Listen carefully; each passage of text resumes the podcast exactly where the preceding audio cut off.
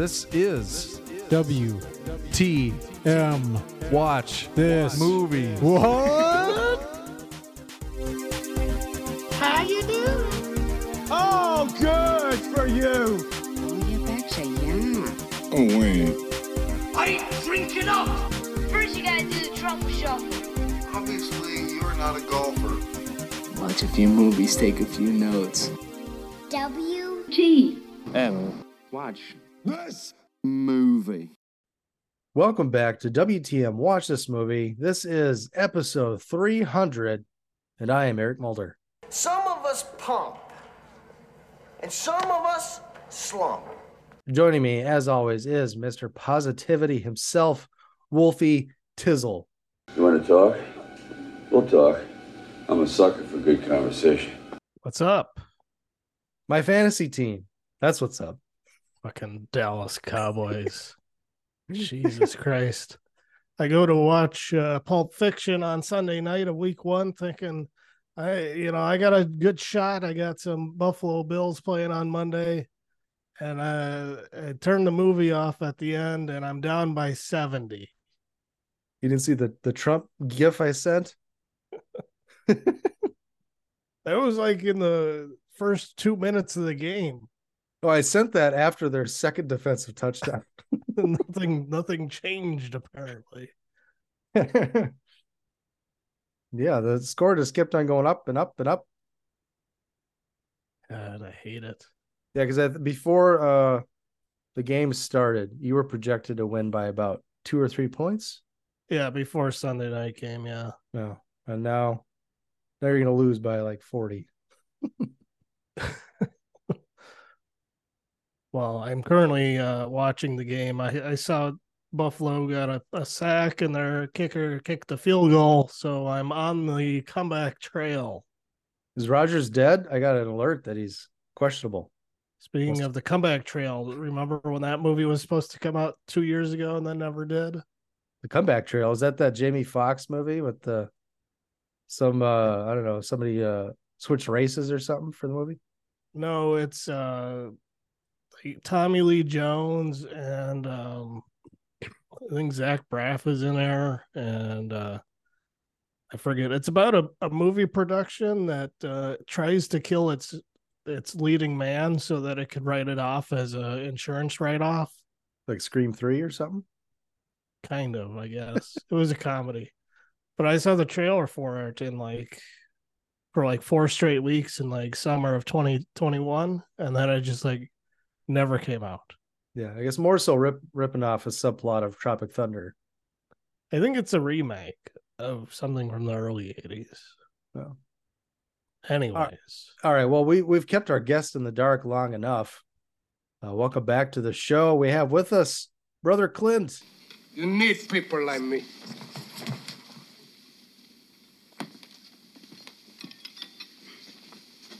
You need people like me so you can point your fucking fingers and say, that's the bad guy. Long time no see, guys. How you doing? Good. Hey.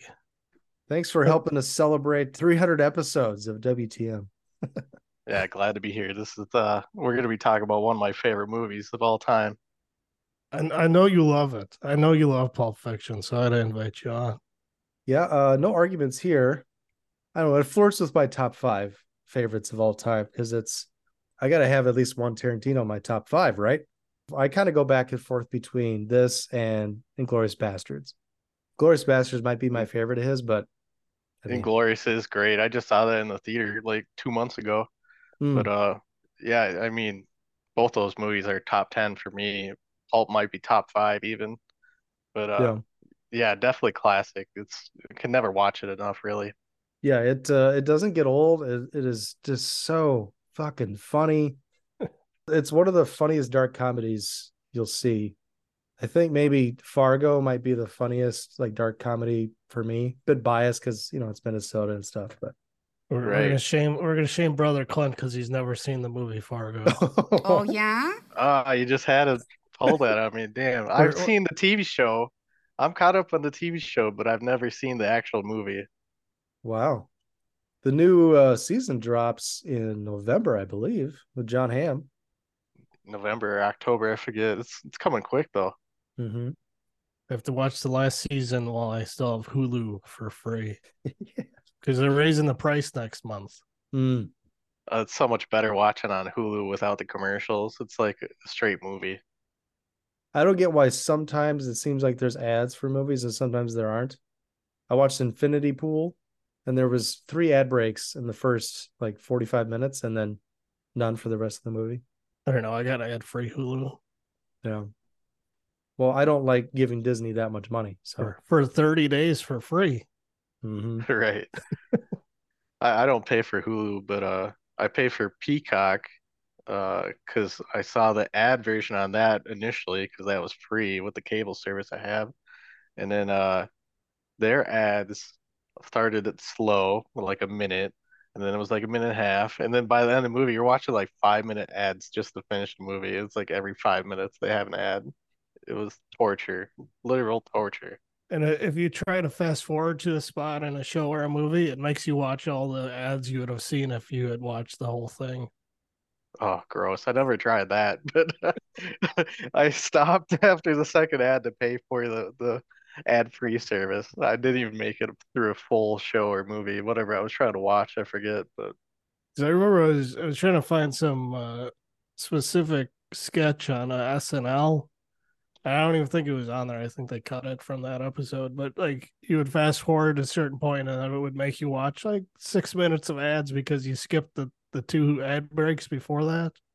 Painful.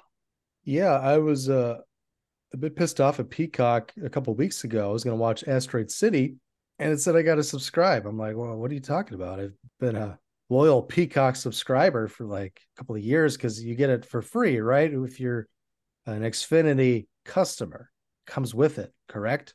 No, it used to changed changed in June. Okay, that's why. Yeah. I probably yeah. haven't watched this since June. So the, yeah, they made me purchase a subscription, which was there's a deal for like what is it, two months? It's or six months. It's like two ninety-nine a month, something like yeah. that. So like half price almost. So I'm gonna end that uh, when those couple of months runs up, but I will not be staying with Peacock. Well, you're going to watch W W E. uh, so, yeah, I guess we should get to the topic at hand. Uh, three hundred episodes, Pulp Fiction. Let's get into it. So this film came out in one of the best years in recorded history for film. The Best Picture uh, category is just loaded that year. Going up against Forrest Gump and Shawshank Redemption. I love both of those as well. Shawshank Redemption more so. I, I think it's a better film than Forrest Gump, but how can you not like Forrest Gump, right? I know. I mean, his girlfriend uh, had an AIDS baby. um, I haven't seen either of those movies in years, but yeah. Mm. I I do like Forrest Gump quite a bit. Shawshank Redemption, uh, I only saw it all the way through one time, and it's okay. It's uh, it's I think it's a little overrated because uh, for a while it was one of those movies where everybody said it was the best movie of all time. Mm-hmm. And uh, it's okay. It might still be number one on IMDb. It was for the longest time is the highest rated. But also might have had the most plays on Turner Cable. Uh, oh, yeah. Big T N T film. That and Washington. The Last of the Mohicans. Yeah. Strangely, I never watched that on cable. I don't know why. I, I've never seen it either. I just remember they used to advertise it constantly. Mm-hmm. You never saw Last of the Mohicans, Wolfie? Nope. I swear no. They played that in school for one of my classes. Like one of my history classes, I think we watched it. No, it, I didn't, uh, didn't see that. I had one teacher who showed Glory in two different uh, classes. I saw that at school as well. And then uh, Gettysburg, because I took a I took a Civil War elective class, and uh, the same guy I had for American history, he showed Glory in both of those classes, and then he showed Gettysburg in the Civil War class, and then we watched Ken Burns' uh, Civil War documentary. It was, it was basically we just watched a movie every day. It's an elective. Screw it. But yeah, Last of the Mohicans, I never saw that. Remember that one being good. I haven't seen that in years. Uh, in I also haven't seen Shawshank in years. I I haven't watched it much. I probably watched it once or twice, but it was uh, a little on the depressing side for me, so I don't I don't watch those too often sometimes. But probably been I, seeing too many Family Guy par- parodies of it. Maybe. I stopped watching Family Guy a couple years ago, to be honest. They did the one episode with the three Stephen King stories, and that was one of them. I kind of remember that. Not any specifics, though. You know, they did that one, and they did Misery with Stewie and Brian. Mm-hmm. It was it was a good episode. Oh, the third one was Stand By Me, where they're all kids. They did one, I think, last season that was pretty good. It was three Best Picture winners. It was American Beauty and Silence of the Lambs. And what was the other one? Forget, but they, they were that was a good episode, too. Didn't they do an American Beauty parody in, like, season two? Uh, they did a, like, a, you know, a, a manatee joke, throwaway gag, cutaway. I thought they did a whole episode where Peter was, like, uh, he had the hots for one of the high school te- cheerleaders. Uh, yeah, I think he did, and they did do that. I guess the, the musical number scene from the in the gym. Yeah, he's by yeah. himself, and, and then Stewie was trying to. I, th- I think meat flies how... out of her shirt, something like that. But I know they did something like that early in the series. Yeah. All right. Well, enough about Family Guy. Let's get into Pulp Fiction. Directed, of course, by Quentin Tarantino, also written by him and Roger Avery. Did you notice who the executive producer was? Yeah. He's the guy who made it all uh, made it all happen. Danny DeVito. TriStar turned it down, said it was too demented, too sick. Harvey Weinstein loved it. It was the first film that uh, Miramax actually fully financed, and it was a boon for them. Harvey Weinstein just loved that pawn shop scene. It's like, we gotta film this. called, up, called up his brother. We are giving them everything we have. uh, also, our Avery, uh, I guess parts of Pulp Fiction were leftover stories from Avery uh, when they were writing True Romance. Now, Avery has an uncredited written by credit for True Romance, because the story goes, you know, Quentin sold a script for True Romance. You know, you don't really hear a lot that Roger Avery had anything to do with that one, but they were they were writing pals at the time. So uh, Avery does get some credit for maybe, I mean, a little bit for True Romance, but he should get a lot of credit for Pulp Fiction as well. Yeah, I forget the story, like, wasn't there some kind of uh, deal with Tarantino where him and Avery cut a deal so that he could uh, do like Reservoir Dogs or something? Well, I, I this, the, story the story went that was. He sold the True Romance script to finance Reservoir Dogs, basically. I'm not sure how Avery fit into it, if they just scrapped his ideas and that's why he gets the uncredited written by for True Romance, but or or if he, he helped finance Reservoir Dogs or something. I don't know. I can't remember. I know there's yeah. a story there. I just don't remember what it was. Yeah. I mean, you can hear them both uh, talk about film. Uh, I guess I'm not sure when the new season starts, but they do that podcast together along with Avery's daughter. But uh, yeah, Avery didn't do all that much after Pulp Fiction. I mean, he was still, well, let's just, let's look at his filmography. Because his kind of big deal after Pulp Fiction was uh, Rules of Attraction, right? Because he did the screenplay for that. But after that, I don't think he did all that much. He like did si- Silent, Silent Hill in oh six, yeah. Beowulf in oh seven. The last one was Lucky Day in twenty nineteen. Yeah, I don't know why he didn't have more work. You know, if you're affiliated with Pulp Fiction at all, they should just be throwing money at you. I know, especially with all the uh, knockoffs from it. Yeah, Rules of Attraction was oh two. So you had a T V movie, ninety-seven, R P M in ninety-seven, which is, I've never seen it. Looks horrible. Mister St- uh, Mister Stitch, another T V movie, ninety-five.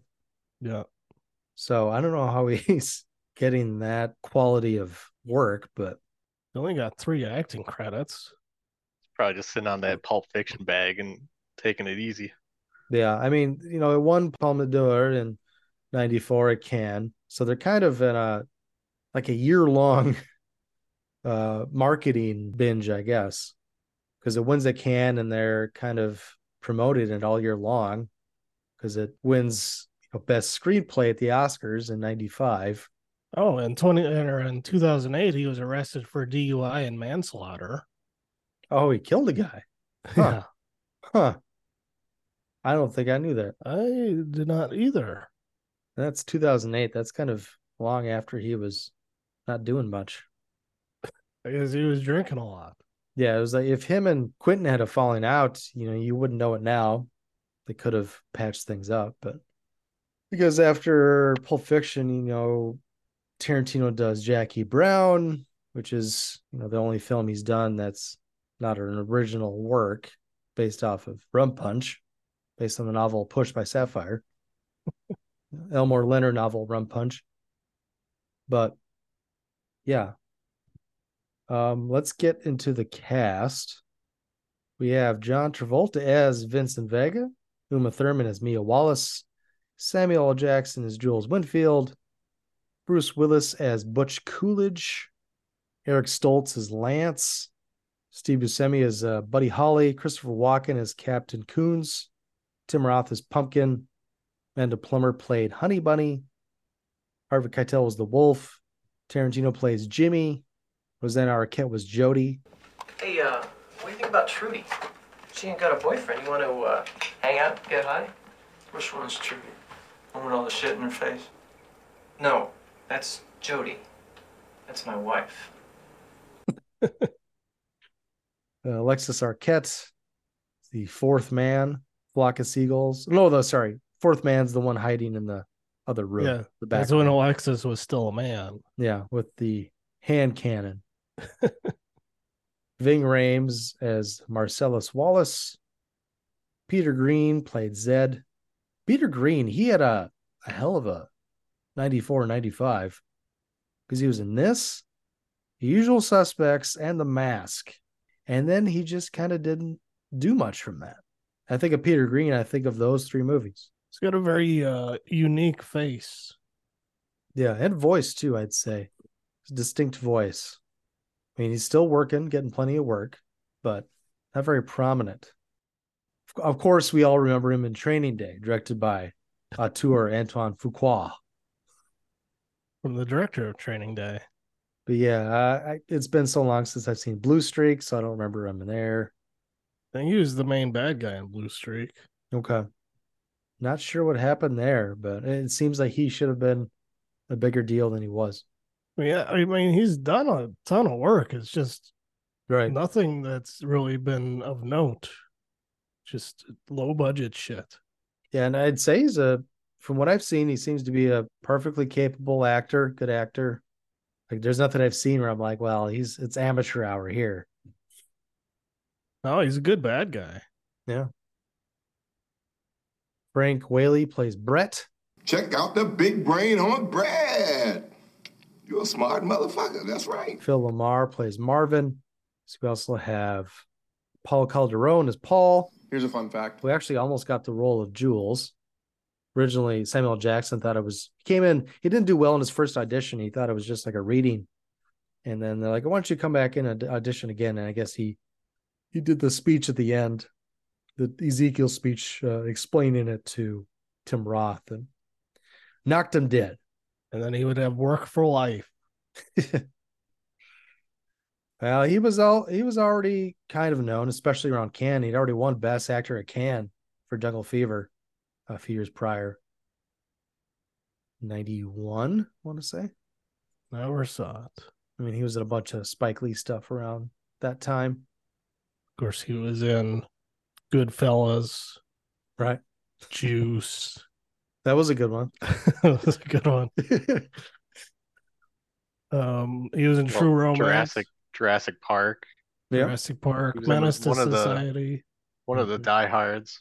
Isn't he in that one uh, that you've seen, Bray? You were telling me about the little little kid playing chess. Oh, Fresh, Fresh. You seen Fresh? That was also ninety-four. Yeah. Okay. According to IMDb, he was in one, two. Three, four, five, six, seven movies in nineteen ninety-four. So he's he's been busy. Mm-hmm. Like he he doesn't say no. Oh, he's in Jeffrey Dahmer's favorite movie, Exorcist three. Angela Jones played Esmeralda Villalobos, the cab driver. Correct. Maria de Medeiros played Fabienne. She's still the only person that I, when I watch this movie, I think, why her? I don't think she's bad. I just think it's an odd choice. Especially for Butch's girlfriend. Like, yeah. They're, they're such an odd couple. Yeah. Kathy Griffin is credited as Kathy Griffin, which is funny. I, I noticed in the credits it says as her, herself. Yeah, because she's one of three uh, Gawkers. There's, so there's Gawker one is Karen uh, Mariyama. So that's she's credited as Gawker one. There's the shot lady and a pedestrian. But Kathy Griffin is credited as, her, as herself for some reason. I believe she was dating Tarantino at the time, which is why she's in here. Feel bad for him. Mm-hmm. Julia Sweeney was Raquel. Lawrence Bender was Flock of Seagulls on the Couch, credited as long hair yuppie scum. I think that'll do it for cast. Synopsis: the lives of two mob hitmen, a boxer, a gangster, and his wife, and a pair of diner bandits intertwine in four tales of violence and redemption. So just like Reservoir Dogs, we start off at a diner. Yeah. Um, also, I mean, there's some pretty obvious similarities to Reservoir Dogs with the suits and uh, the Vega aspect of it. You know, you hear Michael Madsen actually turned this down to do Wyatt Earp with Kevin Costner, but John Travolta was brought in. But, uh, of course, he knocks it out of the park. There was that unrealized Vega Brothers movie that Tarantino toyed around with. But they were still talking about that like two years ago. Yeah. Like, these guys are in their seventies. Yeah. Unless they're going to recast. Like, like they were going to do it with the original people, too. Like, yeah. As it was like, it's going to be a prequel. Yeah. It's like they could have done that even in the two thousands, but not in, not in the twenties or the, or the late teens, you know? God, I, I tell you what, Michael Madsen was not looking like nineteen ninety-two Michael Madsen in two thousand two. Like, let's pull Michael Madsen from Kill Bill and we'll we'll call him uh, Vic Vega and say it takes place in nineteen eighty-nine. Yeah. uh, I do like him quite a bit in, in the Kill Bills. He's a bit of a dad bod in there. He's not as lean as Mister No, Blonde. He was very lean in Reservoir Dogs. Very good dancer. Mm-hmm. And are, are you guys of the opinion that the briefcase is from Reservoir Dogs? Do you like to play around with that what if storyline? What do you what do you mean that it's well some people Reservoir... some people think that the, the the case in Pulp Fiction is actually just the case from Reservoir Dogs that Buscemi runs off with. It was a different case though. He had like a satchel, like a doctor's bag, I thought. Uh, I thought it was a case, but even even even if not, then it's it still could just be, you know, where you got the shit hit at, they put it in a case. And I tell you what, diamonds is not a very enticing um, mm-hmm. uh, MacGuffin, if you will, for Pulp yeah. Fiction. Some of the other theories are, are much more interesting. Yeah. Well, there is rumors that that was the original idea for Pulp Fiction as a direct sequel to Reservoir Dogs, but I don't know. That it doesn't make sense to me, especially after they do the the glowing gold aspect of it. And it's like, well, that's not, if you ever shine a light on a diamond, that's not the color that pops out. It's the uh, golden diamonds or whatever they call them. I suppose. Well, speaking of that case, did they ever, uh, maybe we'll get to this here, but how did Brett and that crew get it? Like, did they, that never really got explained, or it's never anything Steve I ever... Buscemi gave it to him. Buddy Holly, or they they stole they stole it from Buscemi or something. Yeah, he's, he's he's in he's in the film and he plays a waiter, which is ironic because he thinks he shouldn't tip the wait staff, right? Yes, yeah. yes. But then we're assuming that Mister Pink got away and didn't get gunned down in the streets at the end of Reservoir Dogs. Yeah. And that those dozens of cops who didn't shoot him also didn't get the case. Mm-hmm. And that he was strong-armed by those four uh, not very uh, intimidating guys in the apartment. Yeah, I don't know how this collection of Jagoffs got this case, but... Or how did they get associated with Mar- Marcellus Wallace in the first place? Like, it seems seem, so out of place. Yeah, they seem so low level and kind of rookies to that gangster game that, you know, Vincent and Jules and Marcellus are all a part of. I, I think they kind of implied that they, I don't know if if they were hired to go get it and then they were going to act dumb and not give it back. Or, you know, like pretend like they didn't have it. Uh, and so that's why you had to send Jules and Vincent in. But yeah, how they got it uh, in the first place. Yeah, there's no explanation for that. I bet you guys are like me in that you've seen this fifty times. You, you might catch things here or there that you didn't notice before, but that's kind of what I was really trying to look for watching it this time. Just because, you know, nothing's going to surprise me, but So, well, maybe if I just kind of pay attention to other things and just kind of search around, I did find a few things that I didn't really notice, or maybe I just didn't think about. And one of them was just the whole situation of them in the apartment. It's seven something in the morning and they already got cheeseburgers, right? Right. It's the cornerstone of, of any nutritious breakfast, a cheeseburger, apparently. But I'm like, God, what are these guys doing? They're all up. So these guys, these guys must be tweaking, right? Or either that or they had a long night out partying, got drunk, and, you know, they grabbed some takeout, although some greasy food for when they get back home. But that's... Yeah, because it definitely wasn't a it wasn't a reheat. It looked like they just came from Big Kahuna Burger. Yeah. Fresh. I mean, you can hear the ice in uh, the, the cup of Sprite. So, you know, they just came from Big Kahuna Burger. Yeah, it's just so odd that they're all up and just having burgers. It's like seven thirty in the morning. They, they must have right. just got back with it. Uh, you, they, Jules and Vincent are lucky that they weren't standing outside the door when those guys came back with their Big Kahuna Burger. Because mm-hmm. they got there at seven twenty-two. Then they had to hang back and talk about foot massages for a little bit before they knocked on the door. that, that foot massage conversation is classic, though. Like, mm-hmm. You know, Jules thinks it's not fine, but then Vincent kind of like uh, checkmates him when he says, would you give me a massage, a foot massage? Would you ever massage a guy's feet? I got my technique down and everything. I, I'm not tickling or nothing. This film is just filled with not just iconic scenes, but iconic conversations, monologues. Everything is so quotable. And I mean, we're going to be jumping around this movie, just like the chronology does. The timeline of this film jumps around quite a bit. But, you know, the prologue is Pumpkin and Honey Bunny talking in the diner. And they're talking about, I guess, what all, what all criminals talk about, just random criminal shit. But they discuss, you know, it's strange how nobody robs restaurants.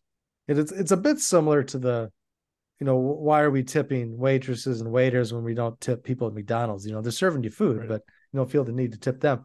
It's something that you don't really think about, but it's also kind of obvious at the same time. Like, why didn't well, I think of that? You know, or, or I've thought about that, but no one else, you know, I've, I've never had that conversation with anyone, you know? Well, then they're talking about, um, they've been hitting up liquor stores and, uh, what, bars, things like that. Kind of the typical cash heavy businesses, mm-hmm. but uh, like it's it's super dangerous because the they're not insured, and the the owners aren't uh, willing to just give up the the cash without a fight, and uh, they often have guns behind the counter, or right. you know it's a the fifteenth generation Jewish owned business, and Grandpa's sitting there with a shotgun next to the register. And uh, it's much more safe to, to rob a bank. And he tells a story about how somebody robbed a bank with a, tel- a telephone They just walked up with a phone and uh, gave it to the teller, and the person on the line said, well, give this guy all your money or I'm going to kill this girl. And right. uh, it's funny because Honey Bunny's like, well, what happened to the girl? He's like, oh, I don't know. There probably wasn't a girl.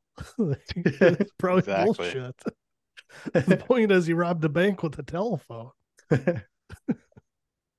Well, then they also mentioned that a lot of the liquor stores in the L A area, they didn't speak very good English, so they didn't know they were trying to rob them.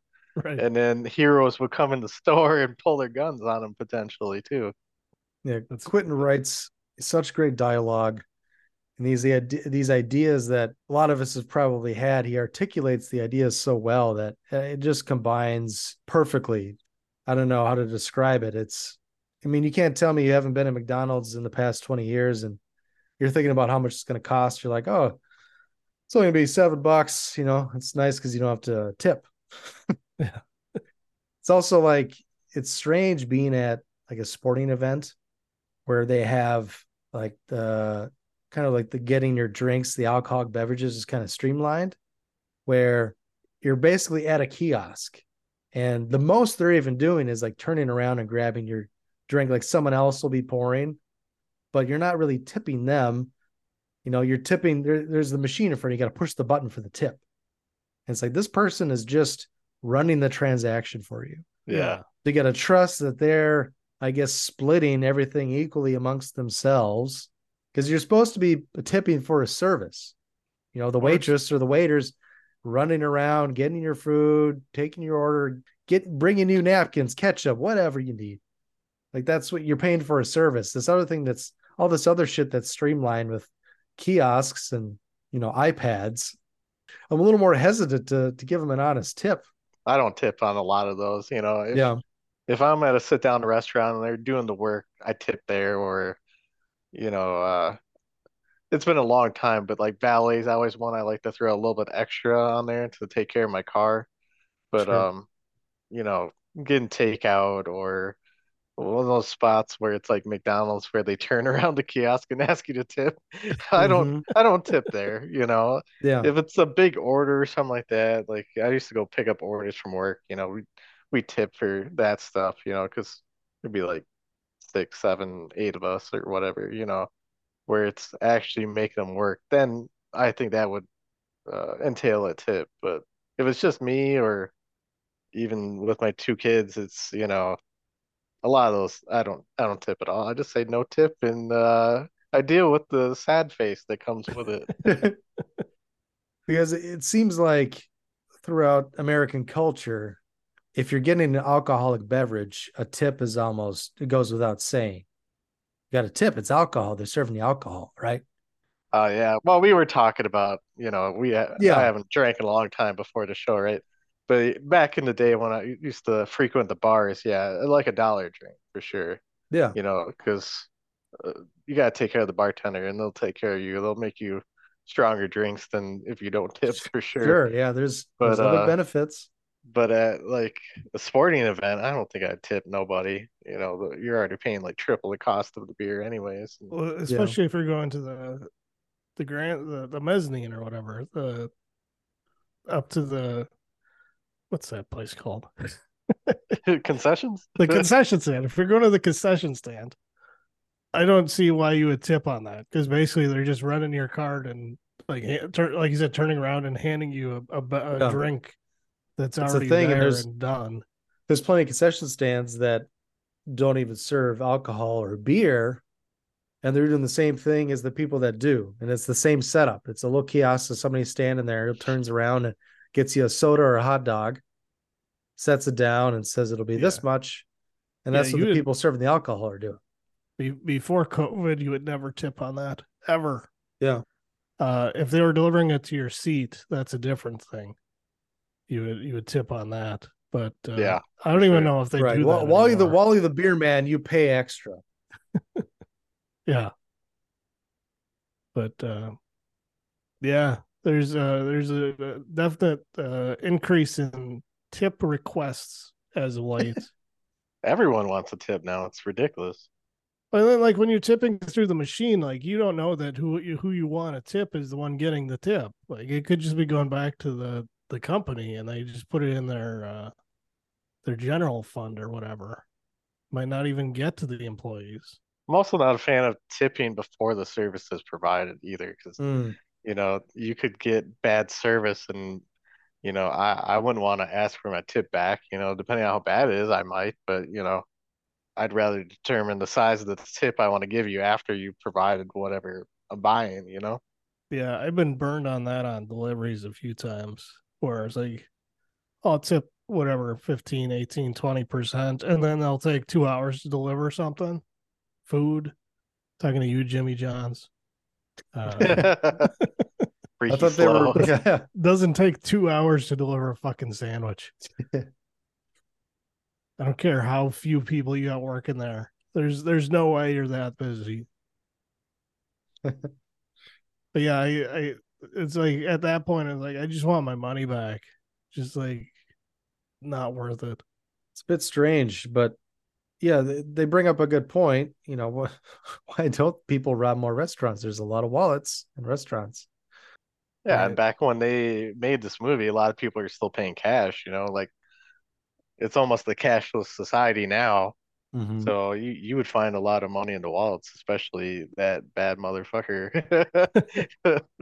Right. With fifteen hundred dollars in it. I will shoot him on principle alone. Dude, that fucking Nimrod, fifteen hundred dollars. There's a term you don't hear a lot anymore, Nimrod. No, definitely not. I, I heard that Nimrod, I don't know where I heard, I heard this on YouTube or something. Uh, Nimrod is apparently a uh, character in the Bible who is an archer. Mm. And uh, so in Looney Tunes, they were calling, uh, Bugs Bunny would call um, Elmer Fudd Nimrod, like uh, like a, the hunter. Okay. And it, it was misinterpreted as Nimrod, meaning like retard. Well, idiot. like, like he's stupid. But, uh, I guess it's stuck, but uh, yeah, apparently that's uh, there was a misinterpretation by the uh, general public because of Looney Tunes. That is a fun fact, Brett. Thank you for that. Check out the big brain on Brett. You're a smart motherfucker. That's right. Yeah. Then it became a Green Day album as well. I was just gonna say, I thought I was gonna, I thought it was a Weezer album or a Green a Green Day album or something. Nimrod, I remember that. I also noticed, I think for the first time, I, I guess I've never really looked for it, but I did notice in the prologue while they're sitting at the diner, there's a shot of Honey Bunny, and you see Vincent walk behind her when he's going to the bathroom. Oh, I didn't catch that. Yeah, I don't I, think I saw that either. I was, I was trying to look for it, you know, that because I knew they were real close. They're like a go aisle over a or whatever. Like you can see him basically over her shoulder. He isn't like. I'm sure he walked, you know, he was a foot away from her when he walked by her, but you don't, that's not the part you see on camera. You see when, when he's eight feet past her, you know, and still yeah. walking. He's walking away from the camera. You just see the back of his head and the, the white shirt. I know at the end I saw Pumpkin and Honey Bunny when they were focused on Jules and Vincent, but I didn't see it vice versa, vice versa in the beginning. That's uh, that's good movie making if you did that though. Mm-hmm. Something to look out for. Second movie ever, uh, you know, pretty pretty good, and one of the greatest needle drops in cinema history. Yes, uh, it's a it's a bit weird that they don't use the same dialogue in the end as they do in the beginning, because the what she says differs slightly. Because in the beginning it's like I'll kill every last fucking one of you, or whatever, and at the end she says every last one of you motherfuckers. Is that one of those uh, P O V things? Like different people hear it differently? No, they just use different cuts. Because even, or they just use different, uh, different takes. Do you think that's? Do you think that's in, intentional though? Like, you know, not sure. Could be. You know, depending on which part of the restaurant you're in, you hear it differently. Could be, but uh, yeah, with the the surfing music. That comes on, and then halfway through the credits, it cuts into uh, Jungle Boogie. Yeah.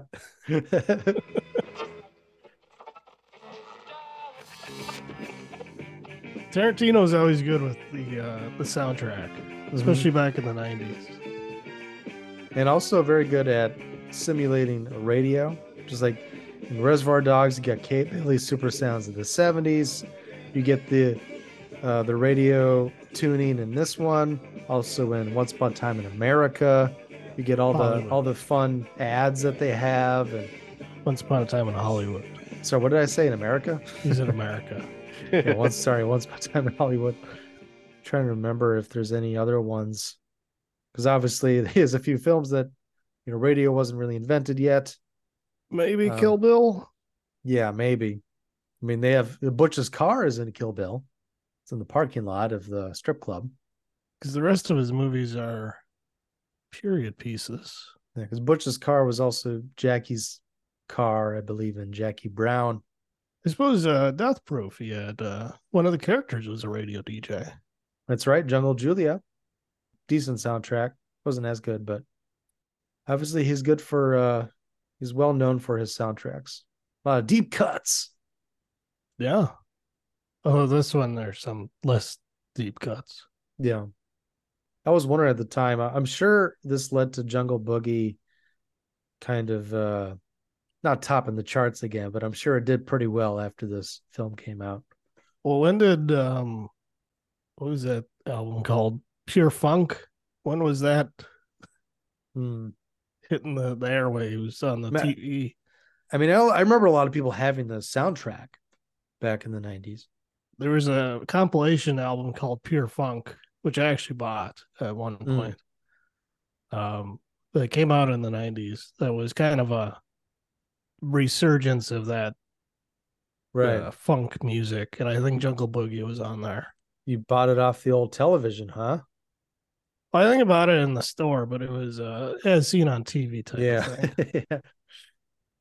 You know, they had a bunch of those compilations things. Yeah. You'd see them on T V constantly. It was even probably before. Now that's what I call music, you know, volume yeah, it was, it was around the same time. I, I don't know exactly when it came out, though. I guess I could Google it. Yeah, I remember all of those, those compilations. Power ballads and the Sony eighties, seventies, sixties, Motown jams, funk. Yeah, I remember the funk one. Yeah, apparently it was ninety-eight. Mm. So it was a few years after. But there was a bit of a resurgence in the nineties of funk music. Right. So yeah, we talked about the diner scene, the needle drop. Because we could do our first clip, right? Jules and Vincent in the car. Yeah. Vincent had just got back from Amsterdam. I know. Later, he was there for three years. What a long time. His his car, his his vintage Chevy Malibu was in storage for three years, and in five days it got scratched. It got keyed. I bet you Butch did it. How do yeah, you fuck with right. a man's car like that? I think that was was that in one of the deleted scenes? I can't remember. I know I know that scene with Eric Stoltz is much longer, uh, where he's talking about his car getting keyed. But I think that's one of those like fan uh, fan fiction type deals or theories that it was Butch that keyed his car. I thought maybe Tarantino confirmed it or something. So that's what happened. But I don't remember. If I've seen the, any deleted scenes, it's been a long time. Uh, I didn't watch any recently. But it would have happened probably after their confrontation at the bar. Yeah. Where Vincent says to Butch, not your friend, Palooka. Mm-hmm. Get out of here, Punchy. Mm-hmm. Yep. Because yeah, he talks about it the, yeah, the, the morning of him going to take Neil Wallace out. That's when he goes to get the drugs. So that's yep. when he's talking about his car getting keyed. So I forget how far in the future. What does he say? I got to take uh, the boss's wife out next week. Is that what he said? Tomorrow, I think. Tomorrow. It's pretty quick, yeah. I don't think it was the day they dropped the, the case off. I think it was the day after they dropped the case off. Well, no, they, they dropped the case off the day they got it. So, yeah, it was the day after they dropped the case off. Uh, all right, so here's the, the first clip. Okay. So tell me again about the hash bar. Okay, what you want to know? Hash is legal, that right? that's legal, but ain't one hundred percent legal. I mean, you just can't walk into a restaurant, roll the joint, and start puffing away. I mean, they want you to smoke in your home or certain designated places. And those are hash ones. Yeah, it breaks down like this, okay. It's, it's legal to buy it, it's legal to own it, and if you're the proprietor of a hash bar, it's legal to sell it. It's legal to carry it, but but, but that doesn't matter, because get a load of this, all right. If you get stopped by a cop in Amsterdam, it's illegal for them to search you. I mean, that's the right that cops in Amsterdam don't have. Oh, man, I'm going. That's all it is to it. I'm fucking going. I know, baby. You dig it the most. But you know what the funniest thing about Europe is? What? It's the little differences. I mean, they got the same shit over there that they got here, but it's just, just there, it's a little different. Example. All right, well, you can walk into a movie theater in Amsterdam and buy a beer. And I don't mean just like an old paper cup. I'm talking about a glass of beer. And in Paris, you can buy a beer in McDonald's. And you know what they call a... a A quarter pounder with cheese uh, in Paris. They don't call it a quarter pounder with cheese? Oh man, they got the metric system. They wouldn't know what the fuck a quarter pounder is. And what do they call it? They call it uh, Royale with cheese. Royale with cheese. That's right. What do they call a Big Mac? Big Mac's a Big Mac, but they call it Le Big Mac. Le Big Mac. What do they call a Whopper? I don't know. I didn't go on a Burger King. Well, he talks too about you. You can go to the movies and get a beer, a real beer in a glass, which mm-hmm. you can in America now. Pretty standard. Well, then you were talking about smoking hash, too, and how that was just an Amsterdam thing. But, you know, California was one of, the, one of the first things that pioneered that. Actually, you know, they might have had medical marijuana legalized right around that time, too, in California. Right. And now in... uh. You you live in Colorado. I do. And that was kind of the on the forefront, one of the first states to kind of legalize it. Uh, can you get weed seltzers or I don't know, weed products at movie theaters? Not at theaters, no. Mm. They don't have like they don't have like a cafe or anything like that where you can smoke at like a bar like you would drink alcohol, you know. It's uh, it's all the to go. I would have thought they had the T H C seltzers, though. I think you can buy them, but you gotta, you know, do it at your own house or whatever. Mm, okay, that makes yeah. sense. But uh, Colorado's pretty liberal as far as like T H C. They have all the different products. They don't really have limits on, uh, you know, T H C content on anything like. pretty pretty wide open because mm-hmm. uh different local weed companies, several of them have come to the theater asking if we want to sell T H C seltzers and whatnot, and obviously we've never taken them up on their offer, but and I don't I don't see them around here either, but I would I would have thought in uh, Colorado or California or something that certain theaters would have T H C seltzers, but yeah, I'm surprised we don't, but uh, I don't I don't think they legalized, you know, different spots in public where you could do it yet. Mm-hmm. Um, I know Minnesota just legalized it. Like, are they allowing that there? Like, would you even be legally uh, allowed to serve that?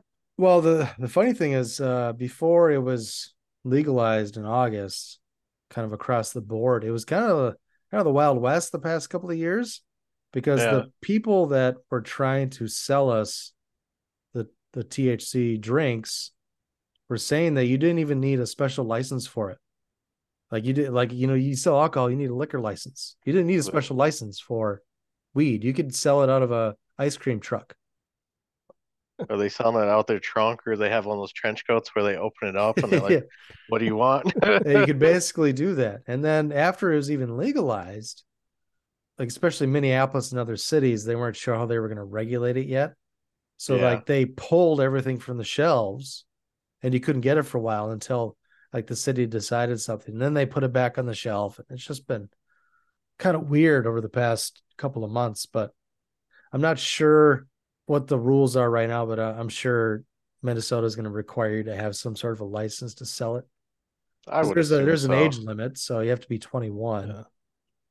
but Yeah, yeah, they'll, they'll they'll put those regulations in, and then they'll up the taxes so they can get their cut out of it, and they how they're so cool that they legalized it finally, and we're hip now in Minnesota. Mm-hmm.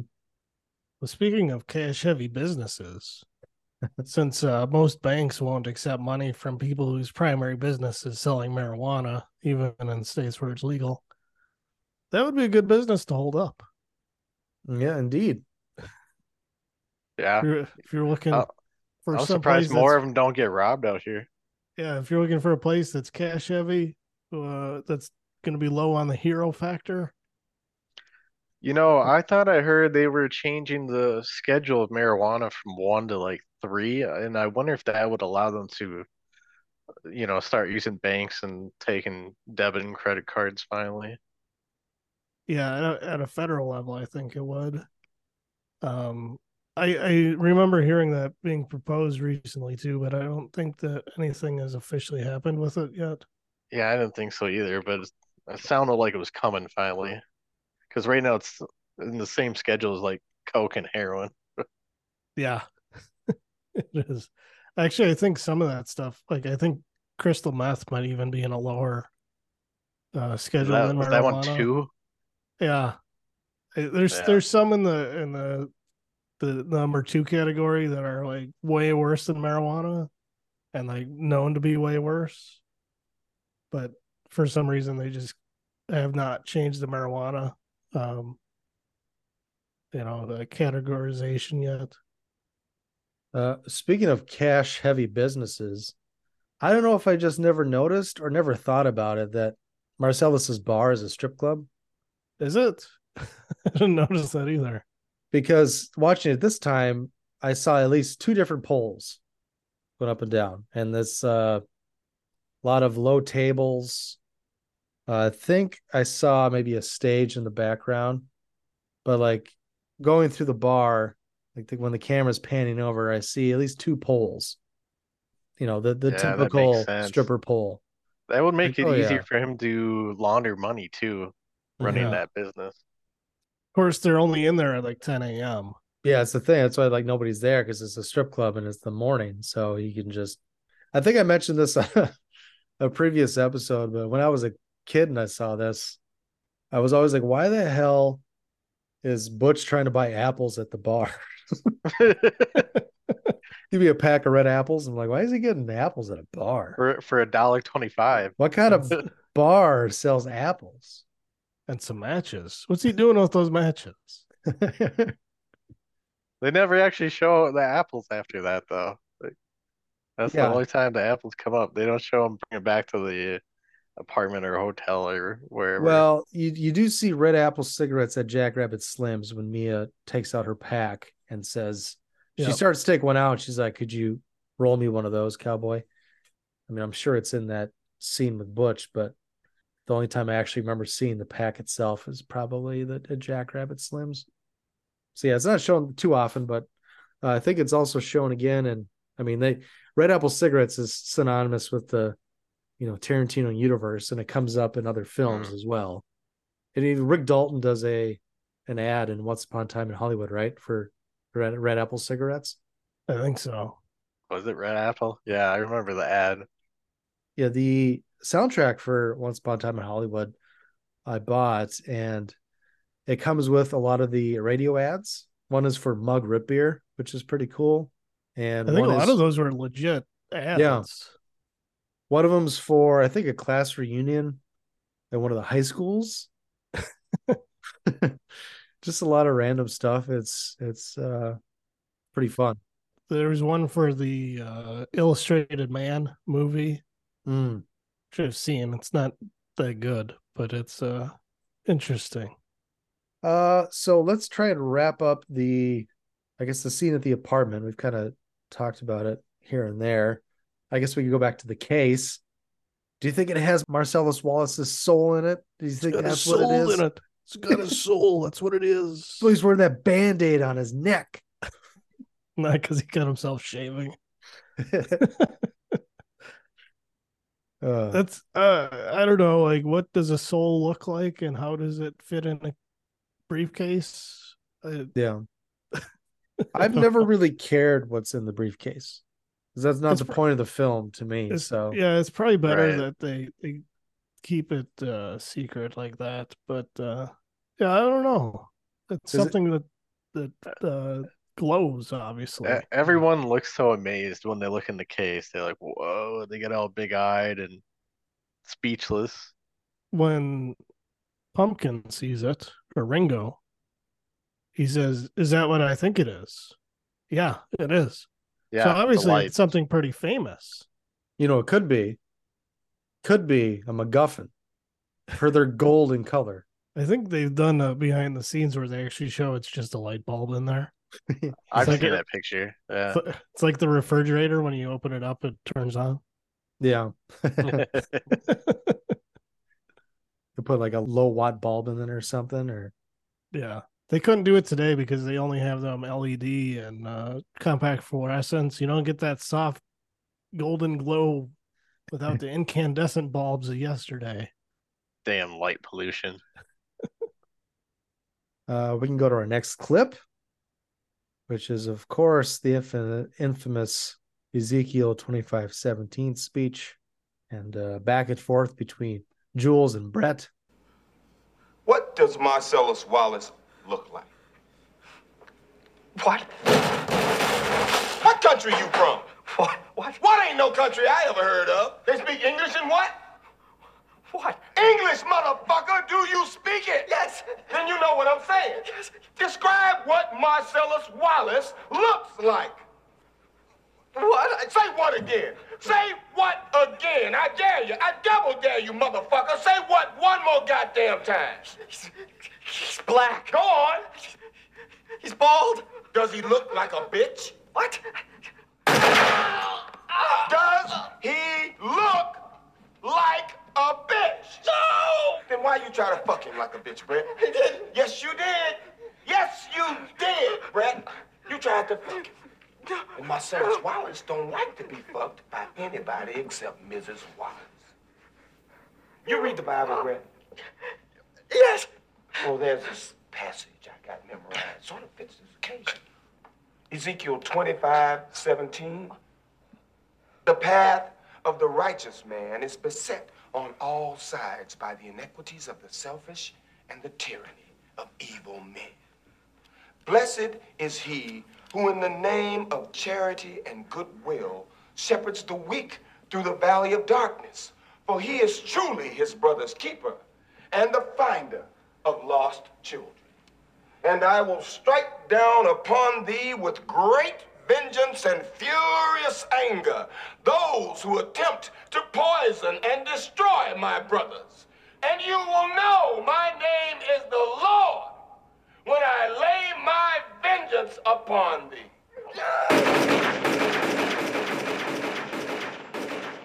What? What?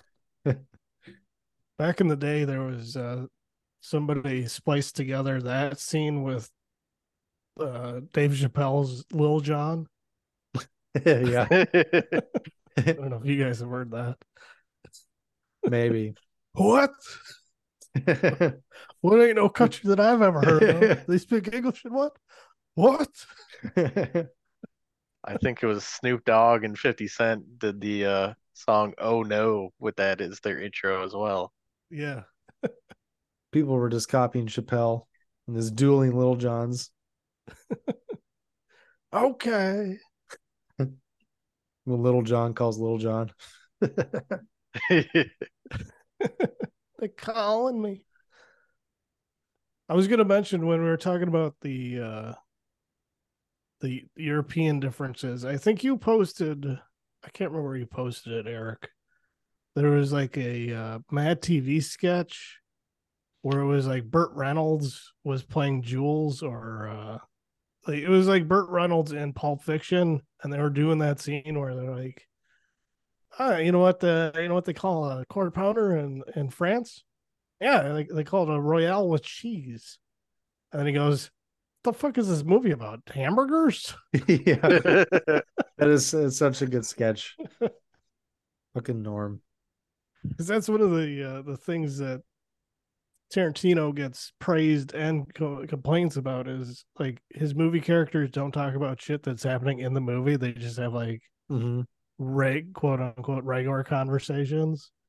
and there's uh, I guess some people have a oh opinion well, that, on what's a, a regular conversation and what's bullshit for the movies.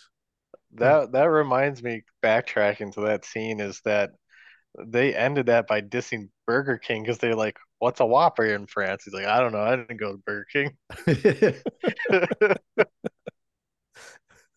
It's called uh, Royal Cheese. I love Norm's bird impression is so fucking funny. But yeah, I've uh, watched that sketch. It came out, I think, on Reels on Facebook or something recently. But yeah, and his Quentin impression is pretty funny too, which is even more strange because, you know, Norm famously didn't really even like doing impressions on Saturday Night Live. He just kind of wanted to do the news and, you know, they're like, well, you need to do characters. like, characters. But, you know, when he did do some, he was really good. He did a good Marv Alberts. Obviously, he had a great Bob Dole, yep. Burt Reynolds, the Tarantino, and also other sketches that were good where he didn't do an impression at all, like the Sylvester Stallone one. There's another one where uh, I think Matthew Perry was hosting. And he was teaching a class, and it's called Sarcasm one oh one. And so he was just being sarcastic. And Norm played this student that was just so dumb he could not grasp the concept, and he was just failing miserably at it. But yeah, rest in peace. Hey, say, Quentin, is this uh, this whole picture about burgers or what? I did see something recently too that uh, I don't know if this was made up or not, but. There's some uh, quote uh, that may or may not be true that uh, Quentin Tarantino says he doesn't have a foot fetish. That's just good filmmaking. Yeah, apparently he talked about that on his his podcast, I think. And um, yeah, I don't think it was satire. I think it was from his podcast. I read the article as well. But I guess to be one hundred percent sure, I'd have to listen to that specific episode. I, I only listen to certain episodes. So he wrote a whole scene about foot massages. Mm-hmm. And then when he first see Mia Wallace, it's a close-up on her feet. And then uh, he wrote uh, From Dusk Till Dawn, a character for himself where Selma Hayek's whole foot goes in his mouth. And then they, mm-hmm. she pours uh, a drink down her leg into his mouth via her foot. Well, how else do you make tequila taste good? That's why he tickled, uh, was it Rosario Dawson's feet? No, it was, uh, was it the cheerleader? I forget. He, he tickled some feet in Death Proof. Yeah, yeah, it was, and that was, yeah, that was him. It was supposed to be Kurt Russell, but yeah, it was Tarantino's finger. Like, at least in some of the, the shots. Shot just right.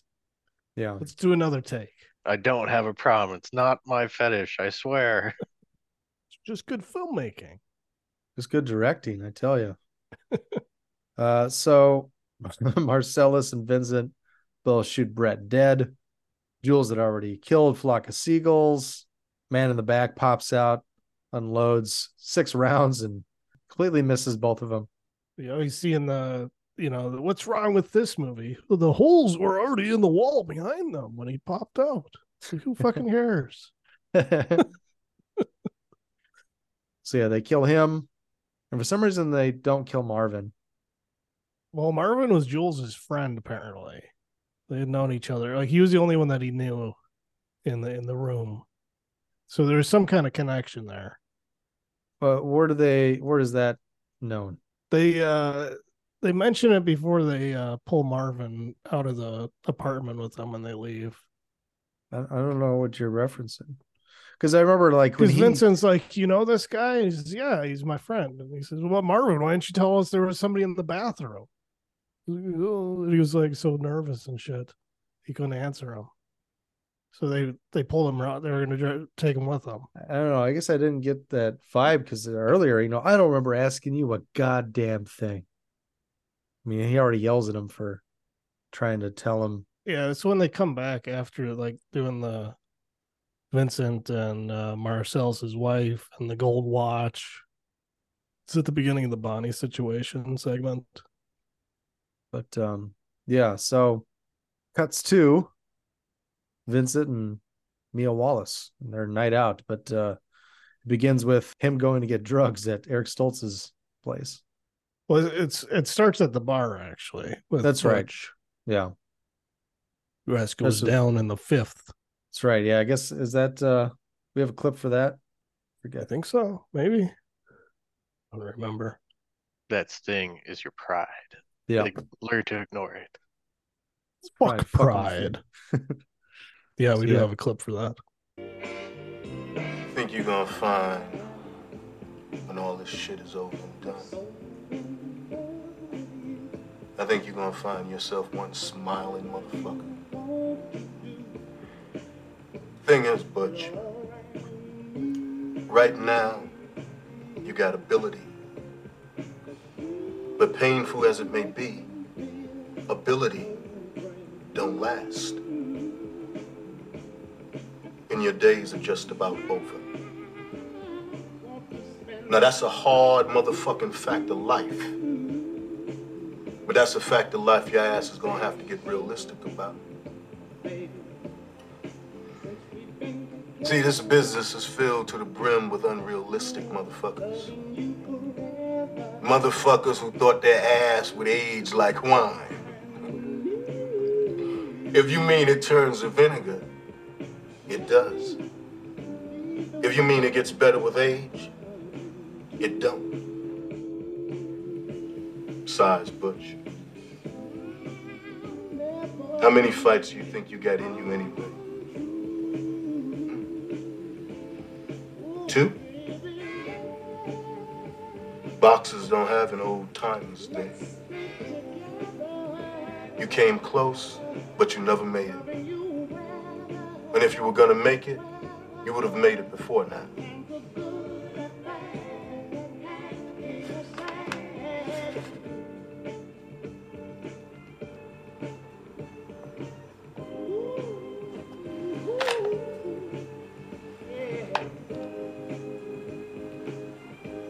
You my nigga.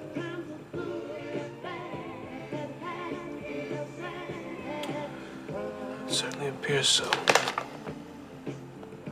Palooka, aka Punchy. Mm-hmm.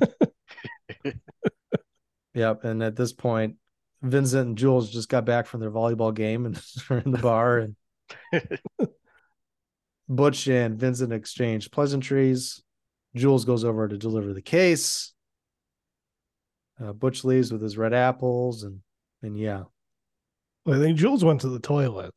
Anyway, it doesn't matter because Marcellus calls Vincent over. Mm-hmm. And then they cut, and then it's Vincent at Lance's house buying heroin, and Lance goes on his big spiel about why the one is more expensive than the others. A yep. madman. He's like, hey, I just got back from Amsterdam. This is a seller's market. Those are friend prices.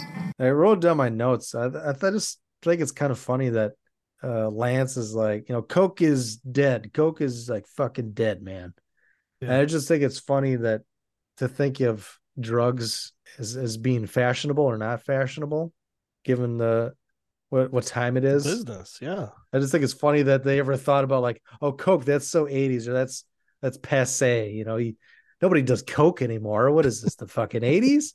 In in L A, I believe it because, you know, like the, it was like marijuana and speed, and then eighties mm-hmm. was Coke, and then nineties was, you know, grunge and heroin. Yeah. So I could see that. This is the same year Cobain died, and, you know, heroin was heroin was in the mainstream pretty much. Heroin chic. Right. All the yeah. models looked anorexic. Uh, heroin was was chic. You are correct there. I guess like nowadays, like people probably look down on meth. You know, there's like yeah. a oh, that's a white trash yeah. drug, you know. Probably like equivalent to like crack cocaine, and people probably look down on it like it's oh, it's you know it's not not as pure, it's cheap, it's this or that. I heard crack was presidential. It's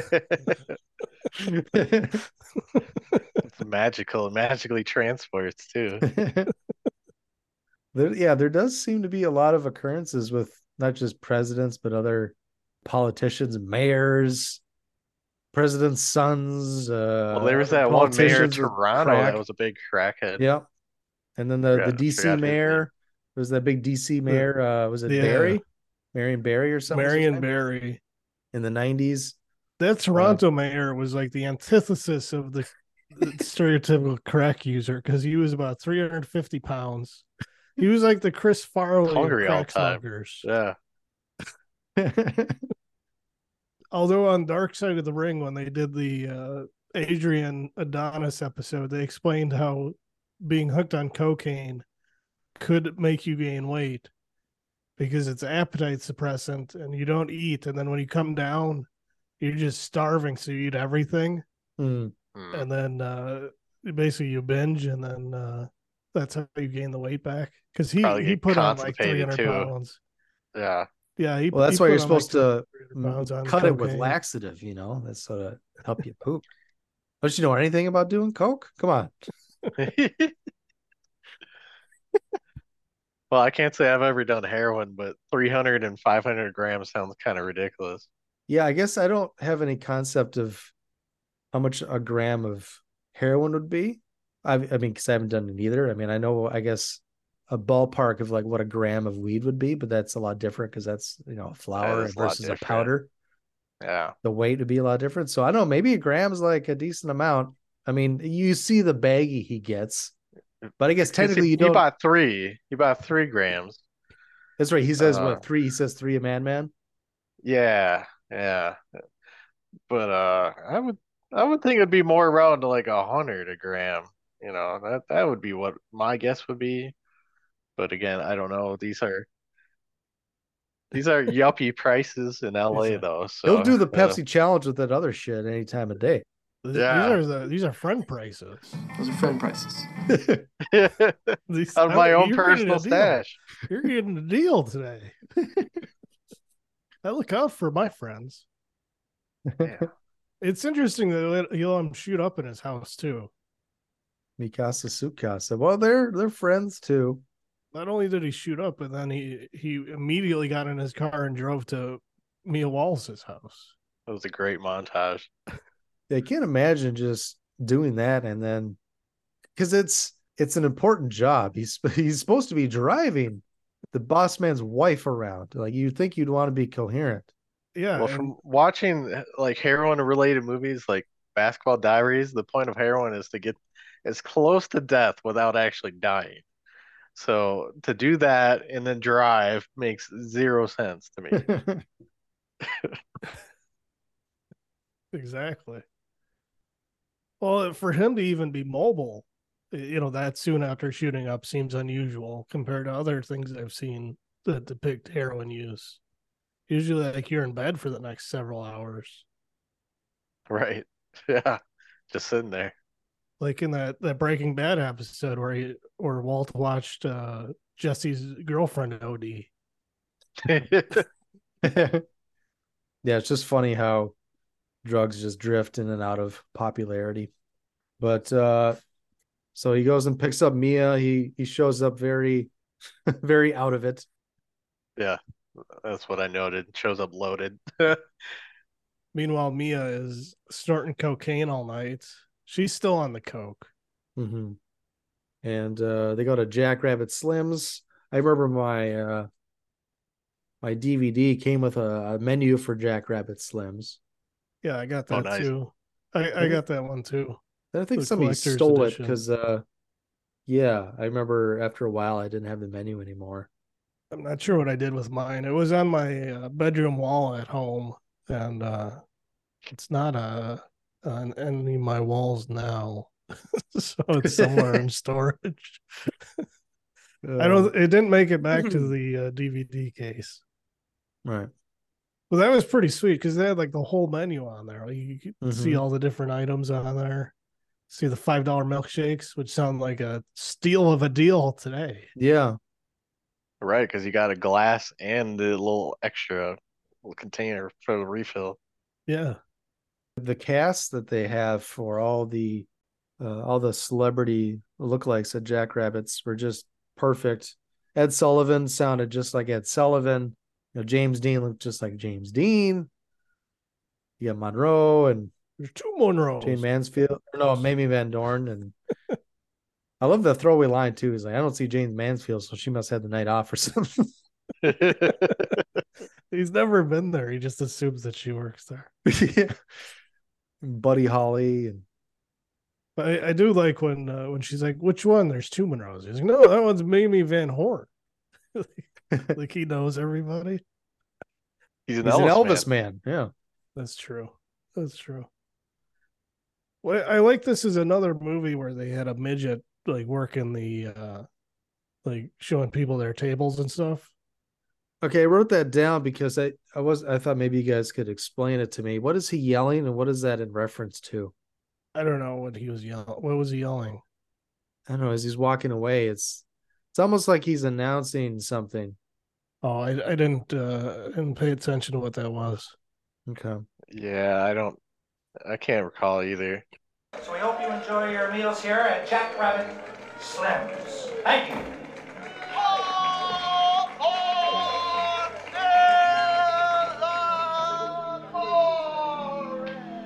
What do you think? It seems pretty purposeful because this is right after Vincent and Mia had sat down and they're kind of, I can't remember if they're looking at the menus, but they're not talking because I think they're just kind of getting the bearings. But, you know, the, the little. But it was person, the midget guy that. Yeah, the little guy walks it? off and he yells almost like, almost akin to like uh, uh, a train uh, worker or conductor saying, all aboard. He's saying something in almost in that vein, like he's announcing something. I kind of remember, but I thought it was someone from a different table looking for their food, maybe. No, I'd have to watch again to know for sure, though. Yeah, yeah I don't, watch I don't it again. Remember. Listeners, let me know what the little guy is saying. Because very because the camera is trained on him, too. He's walking away from the camera, and then he cuts to the right, I think. I mean, he like might have been calling for the waiter. You know, like, a oh, new table, come get your table. That could be it. Yeah, announcing a new table. Maybe. Call Buddy Holly over. Maybe. They reserved a car, by the yeah. way. Green Chrysler. Oh, a car. I like it was a whole different list. And that old guy looked like he was like half dead. It might have been the real Ed Sullivan. Who knows? Yeah. He wasn't doing anything in ninety-four. Hey-oh. Have you guys watched the behind the scenes of uh, them filming the dancing scene? No. Because Quentin's dancing along with them and he's just god awful. I bet. But if I've seen it, it was years ago. I I don't recall. Maybe I'll he tweet just, it. With he was just happy that uh, Uma took her shoes off for that scene. It was interesting that they both took their shoes off. But, you know, the big deal was, like, oh, John Travolta, he's going to dance for the first time since Saturday Night Fever. He's going to dance. Well, that's a lie, because I saw him in Perfect, and he was thrusting quite a bit. He was also staying alive. So. Was. It was his comeback, though. Which I always hear that. Like, was he uh, really that down in the dumps in the eighties? Kind of. I mean, Perfect was kind of in the middle of his downward trajectory, I'd say. You know, because he had Staying Alive, which is a bomb. Didn't do well. Uh, he didn't have much of a note. And then you think late eighties or early nineties, rather, he had the, the Look Who's Talking movies, which were popular, but that's pretty much all he had. In fact, let's bring up his filmography here. At least to be taken as a serious actor. This is this is right. What brought him back. It wasn't Look Who's Talking. It's the straight man. Yeah, he didn't okay. do a, a ton. So you had like Urban Cowboy, Urban Cowboy, Blowout, and the Staying Alive. Mm-hmm. And then Two of a Kind. Did some uh, Olivia Newton-John music videos. Perfect was in eighty-five. Yeah. Did some? He did a Jermaine Jackson music video. Did a T V movie in eighty-seven called Basements. Yep. eighty-nine, The Experts. So like he wasn't even doing that much work. Yeah. So I think Perfect and uh because Perfect was not well received either. It shouldn't have been, and it wasn't. But uh yeah, it was after Staying Alive kind of blew out. He followed or, up um, Pulp Fiction with White Man's Burden. Out. You ever seen White Man's Burden? No, I've just heard it discussed by Jack Torrance. I just experience it every day. Yeah, I forget Look Who's Talking was actually eighty-nine, the first one. I've never even heard of this movie, White Man's Burden, but the, the synopsis is, in an, in an alternative America where African Americans and white Americans have reverse cultural roles, a white factory worker kidnaps a black factory owner for dismissing him over perceived disdain. Sounds interesting. Harry Belafonte's in there. Once Pulp Fiction brought him back, he w- went on a hell of a run, at least of popularity. Yeah. Get Shorty was the next year. He was the, the bad guy in Broken Arrow. They did a couple of those like faith type films with The Phenomenon and Michael. Did Face Off, of course. Primary Colors, that was another popular one. He's in The Thin Red Line, but you know, everyone's in that movie, but not for very long. So right. It's not like it's a John Travolta film. Civil Action, I kind of remember. General's Daughter is where it starts to go downhill. I mean, in terms of his his career at the time, because then after that it was Battlefield Earth, and then it was over. Yeah. And then uh, Swordfish. Well, is I gotta say, I I was a fan yeah. of Swordfish. I like yeah. that one. It was a bomb when it came out, though. It it didn't meet expectations box office wise, and the critics trashed it as like a, you know, a Matrix wannabe, which it was. But I mean, I enjoyed it. I mean, who doesn't want to see Hugh Jackman get blown while he's trying to hack into the C I A? It seems like so, a fun uh, premise for a scene. Well, then Halle Berry topless as well in yeah. another scene. For art. It was for art. So Hugh Jackman and a dude are going at it, or uh... No, it's a woman that's blowing him. Oh, so he's but, doing it. He's playing a character. But he's doing uh, Tra- but he's Travolta doing it in front of Travolta, to, so Tra- yeah, Travolta had a gun to his head while he was getting blown, and he was trying to like write code to hack into something. I forget what it was exactly, the government. And this I've never is Travolta seen it. I, with, I need to watch that sometime. This is Travolta with the long hair. Of course Travolta's in the room. Yeah. Wasn't Don Cheadle in that one too? Yeah. It's Don like Cheadle. a cop uh, or investigator. Yeah. Domestic Disturbance, Punisher, Ladder forty-nine, Basic. Be Cool, that kind of failed sequel to Get Shorty. I just rewatched Basic the other week. That was, that still holds up. Yeah, I liked it a lot um, when I was a kid, but then the more I thought about it, I was like, well, the whole everything they show you in the movie is just They're a big just lie. Fucking with you. They're just fucking with you. That's the point. I yeah, trust like John it. McTiernan. Didn't he kill somebody with his car? Probably. No, he was just in jail for tax evasion, right?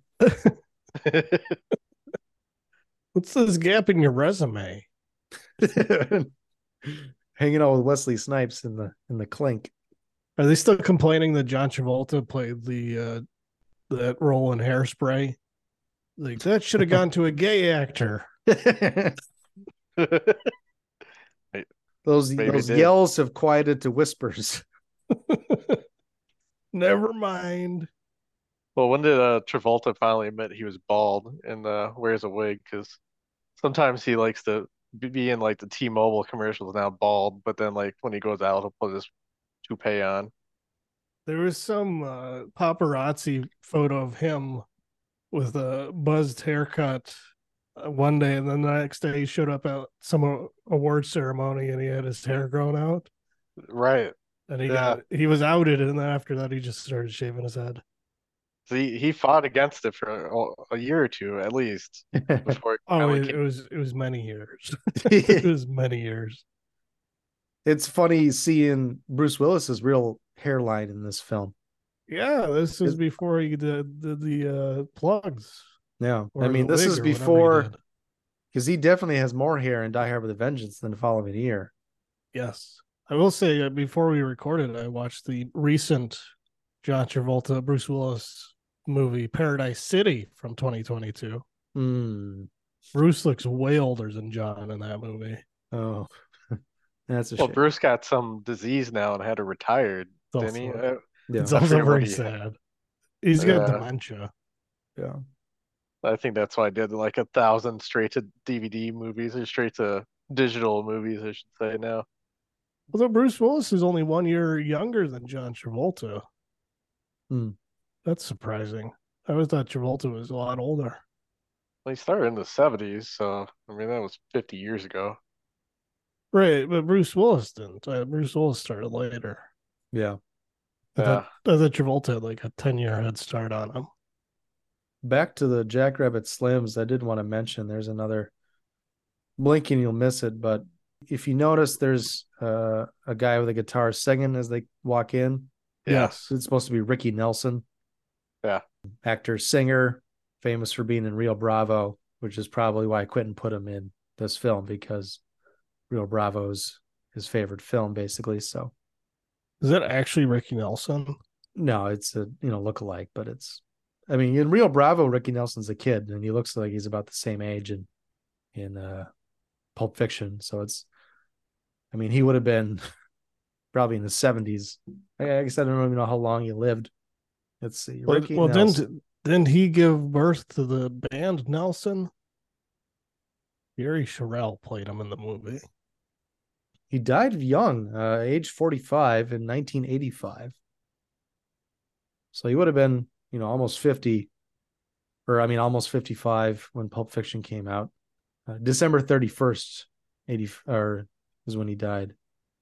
So New Year's Eve, eighty-five. But uh, yeah, born Eric Hilliard Nelson, Hilliard Nelson. So went by Ricky. That allowed? Like, could you go by Ricky? Uh, I guess. uh, so he's listed as a performer for Pulp Fiction, so they might have used his his song as a, you know, this had the guy lip sync. Well, I, I looked at the guy's IMDb who played him, and it says uh, he's currently performing as Ricky Nelson and Bobby Darin at two seventy-nine Yonge Street in Toronto, Ontario, huh. M five B one nine eight. Area code four one six, three six four, five two zero zero. I don't know when that was put in there, but maybe that's his house. I don't know. It doesn't even say the name of the uh, the establishment. It's just got an address and a phone number. So let's uh, progress the plot a little bit. We got another clip coming up between Mia and Vincent at Jackrabbit Slims. Uh, talking about her pilot, Fox Force Five. There's quite a uh, long dialogue between the two, but uh, yeah. I heard you did a pilot. That was my fifteen minutes. What was it? It was a show about a team of female secret agents called Fox Force Five. What? Fox Force Five. Fox as in we're a bunch of foxy chicks. Force as in we're a force to be reckoned with. And five as in there's one, two, three, four, five of us. There was a blonde one, Somerset O'Neill. She was the leader. The Japanese fox was a kung fu master. The black girl was a demolition expert. French fox's specialty was sex. What was your specialty? Knives. Character I played, Raven McCoy. Her background was she grew up raised by circus performers. According to the show, she was the deadliest woman in the world with a knife. And she knew a zillion old jokes. Her grandfather, an old vaudevillian, taught her. And if we would have got picked up, they would have worked in a gimmick where every show I would have told another joke. You know any animal jokes? Well, I only got the chance to say one because we only did one show. Tell me. It's corny. Don't be that way, tell me. Nah, you, you wouldn't like it, and I'd be embarrassed. You'd be embarrassed. You told like fifty million people, and you can't tell me? I promise I won't laugh. That's what I'm afraid of, Vince. That's not what I meant, you know it. Well, now I'm definitely not gonna tell you, because it's been built up too much. What a jip. Earlier in the movie, Vincent had explained what a T V pilot was to Jules. Uh, he doesn't you watch are T V. Aware of this thing called television, right? I don't have a T V. And on it, and on it they show shows. you you are aware, right? You, you know these things exist. Uh, before I forget, there's uh, more similarities between this and Pulp Fiction I wanted to point out. Because this kind of like just solidified Quentin's style. Sorry, what did I say? You said there's similarities between this and Pulp Fiction. well, I mean, there uh, there is. Kill Bill. There is. Uh, no, this and Reservoir Dogs. because that's just kind of solidified his, you know, his Quentin's style. But also you get uh, another bathroom scene where a character is talking to himself in the mirror. You get a famous uh, bathroom scene in Reservoir Dogs. Also Tim Roth talking to himself in the mirror. And you get uh, John Travolta talking about that as well here. Well, I like the scene where Mia goes to the bathroom to powder her nose. I said, God damn. God damn. In front of like ten other girls. She's just powdering her nose. But obviously the, the trunk shots, the rotating camera shots, it's got everything. Got the long uh, tracking shot later of Butch going back to get his watch. Mm-hmm. But uh, yeah, we uh, we come to the, the dance competition. Mia wants to win that trophy. And they go up there, and the, the famous dancing scene. Just hit him with the twist. Fast song, slow song. Never fails. They do the twist. They do the monkey. They do the... Uh, the Batman. The whatever. Uh, swim. West. Clearly they won because they took the trophy home. Yeah. Yeah. Well, how do you follow that? Apparently you don't. Maybe they're the only ones that uh, dance. One by default. Can't can't follow it up. Because they came back home and they were still kind of like dancing and shit. Like, you know, yeah. Like they never stopped. Maybe they never finished their food either. Yeah, because they went up in the middle of the meal. Uh, Vincent has his conversation with himself in the mirror in the bathroom. Convincing himself he's going to drink his drink, be polite, but then go home and jerk off. And that's all he's going to do. Meanwhile, Mia found the madman heroin in his pocket, thinks it's coke, something to snort, which is a uh, bad idea. Gave herself a, a speedball and she didn't even know. And this leads to, I think, for me, the funniest scene in the film. Are you calling from a cellular telephone? Prick caller, caller, prick caller. I don't know you. And after he crashes the car into the, the house, just the nonstop yelling for like five minutes and uh, looking for the black medical book. What are you looking for? What are you looking for? A little black medical book. What are you looking for? A little black fucking medical book. It's like a, a textbook they give to nurses. I never saw no medical book. Well, trust me, I have one. Well, if it's so important, why didn't you keep with the shot? I don't know. Stop bothering me. Listen, what you're looking for, that girl's gonna die in our carpet. You're never gonna find anything in this house. I'm going to fucking kill you. You shut up! No more, man! Get in here! What? Fuck out of my way. Pig. We'll go get the fucking book then. I would, but you keep talking to me. Give me a, a magic marker, a felt pen, felt pen, anything. What fucking magic marker? I gotta stab her three times? Oh, you stab her once. I'm not giving her a shot. Next time I bring a chick O D into your house, I'll give her the shot, but you're giving her a shot. Never done jo- this before. Jody's the, the name of his wife, right? Which one's Trudy? One with all the shit in her face? No, that's Jody. That's my wife. Like, she's upstairs trying to sleep, and then she's just like going, what the hell's going on out here? She storms downstairs, and it's just, oh, everything just perfect.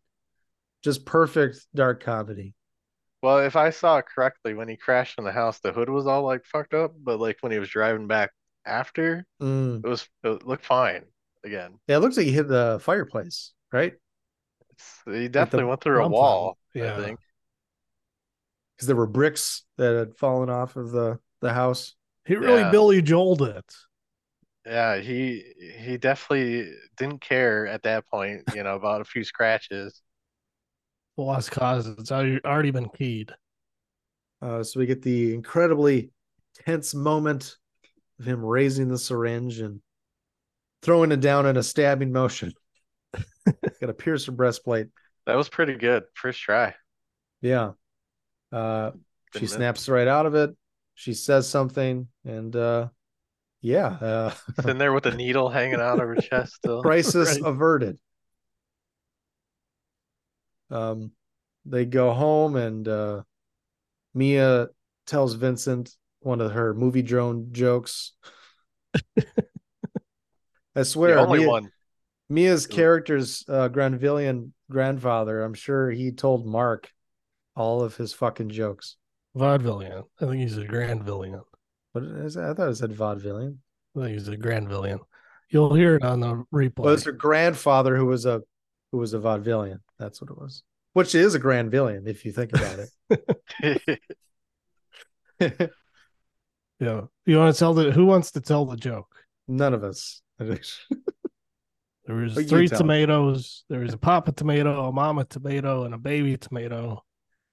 And the baby tomato was lagging behind, so the papa tomato went and he squished him, and he goes, "Catch up." See, that's what we should have put for the out of context clip. Then we could have been like an episode of Movie Drunk with Mark doing the stupid joke at the end. So then we get to the Gold Watch. Yep. Uh, we get the prologue to the Gold Watch with Captain Kuntz explaining to young Butch family heirloom is going to receive the, the Gold Watch, how it got there.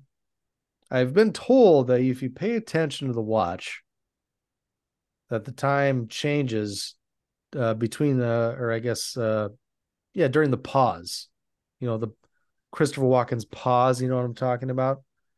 Where he's holding it up and he pauses and then he says, it's like a five, ten second pause. And then he says, "This watch," very intensely, but it moves a little bit. Like he's moving the watch in his hand a little bit, but, and then when it cuts away and cuts back the timepiece, it, it says a different time. Because people, the theory is that he's actually pausing for like, I don't know, forty-five minutes or whatever the hell. Minutes. Yeah. However long, uh, I guess the, the time switches on the watch. I don't but, know. Like uh, the only thing I noticed about that watch, it was not ticking. Yeah. Like when you see it, it's basically, basically reading uh, noon. And there's kind of a connection to that because in the basement of, not Zed, but the spider.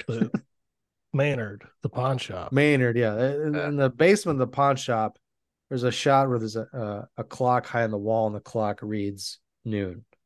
Basically reads a, the same exact time as the gold watch did. I, I, I don't think they paid that close attention to the, the times on the clocks because Jimmy's clock in the kitchen says nine fifteen and he says his wife comes comes home in an hour and a half. And then uh, the wolf says that, uh, oh, we got to get out of there by nine thirty. Well, no, it's... No, so, it was eight fifteen. It was eight down. something because... Was it, it was, she's gonna get, it was nine fifteen. Jimmy says she's going to get home in about an hour and a half. That's when the call is made. It, it was eight fifteen. And then uh, the wolf said, it's thirty minutes away. I'll be there in ten. But when he got there, it was eight fifty. So it was like actually thirty-five minutes between. Well, that's there's two and phone calls that have to take place because they call Marcellus yeah. and then Marcellus calls the wolf. Yeah. So I guess you could say that takes twenty minutes or whatever. But could have sworn, uh, yeah. I could have sworn the clock said nine fifteen, but maybe it was eight fifteen. Maybe I just read it wrong. Yeah, it was it was eight something. I know how good my fucking coffee is. I buy it. My wife buys shit. Another thing I didn't realize I wrote down, I, I don't think I remember Bonnie being black. Bonnie's black, isn't she? Yep. Yeah. I don't think I, I noticed that. I before. remember that one, yeah. Which is why Jimmy has an N-word pass.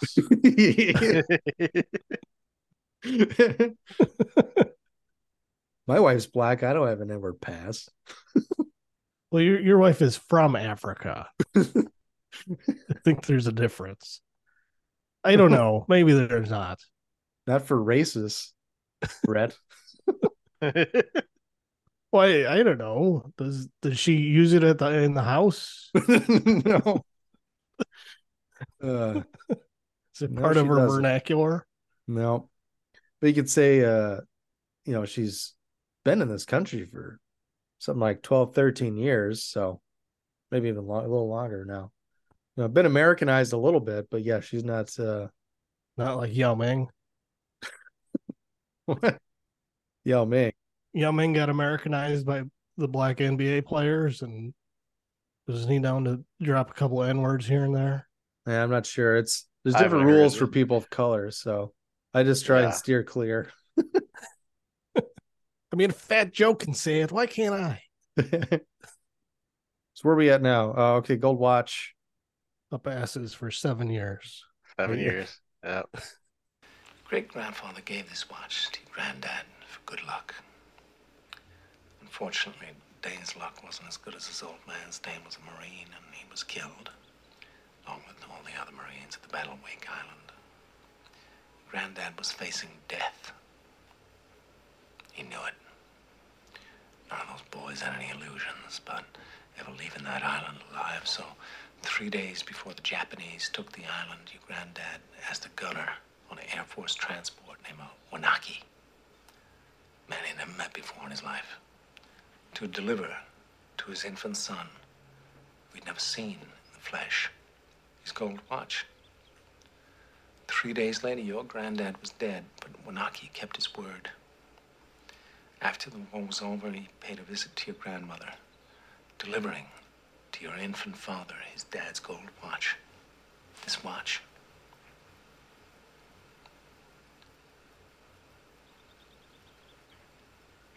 This watch was on your daddy's wrist when he was shot down over Hanoi. He was captured and put in a Vietnamese prison camp. He knew that if the gooks ever saw the watch, it would be confiscated, taken away. The way your dad looked at it, this watch was your birthright. You'd be damned if any slope's gonna put the greasy yellow hands on his boy's birthright, so he hid it. In one place he knew he could hide something, his ass. Five long years he wore this watch, up his ass. Then he died of dysentery. He gave me the watch. I hid this uncomfortable hunk of metal up my ass, two years. Then, after seven years, I was sent home to my family.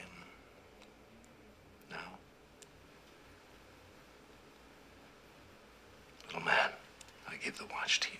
So you'll you'll notice that they kind of recreate Vietnam during the, the Gold Watch sequence. They kind of give uh, Butch uh, a similar experience. And when he's going to go get his watch, you know, he parks his car a couple blocks away. He's going through the through uh, he's jumping fences. He's going through back alleys, and it looks like a almost like a war-torn area. It's like the projects and everything looks like it's in ruins. Yeah. It's these old dirt lots that are empty, nothing yeah, I there. For, I forget what neighborhood they said he was from, if they did. But yeah, it's empty lots. You can hear, there's a, a couple of parts where you can hear helicopters overhead, much like you would in Vietnam. Yep. Uh, they're also treated like prisoners of war because uh, they are captured and tortured. And instead of hiding a watch up your ass, you got to hide Zed. So...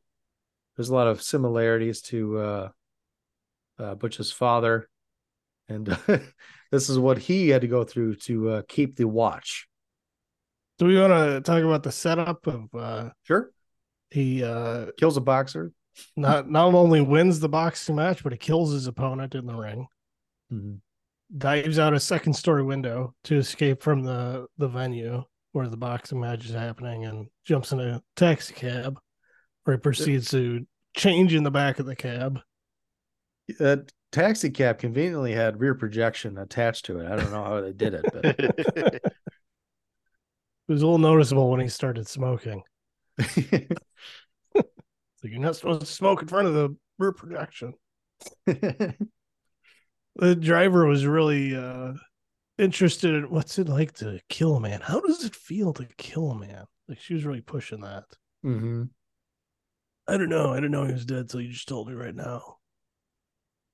But now that I know, I feel nothing. Don't feel the least bit bad about it.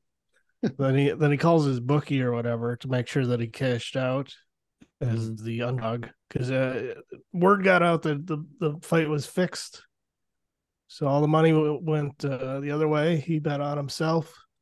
He's gonna go to Knoxville. He's got eight eight bookies to collect from, and he's going to meet his partner in Knoxville, Tennessee. But it's on not the kind of money they can live like fat cats, though. No, maybe in Bora Bora or South America. But not in uh, not in America. Well, wasn't he trying to teach Fabian some Spanish, too? Yeah.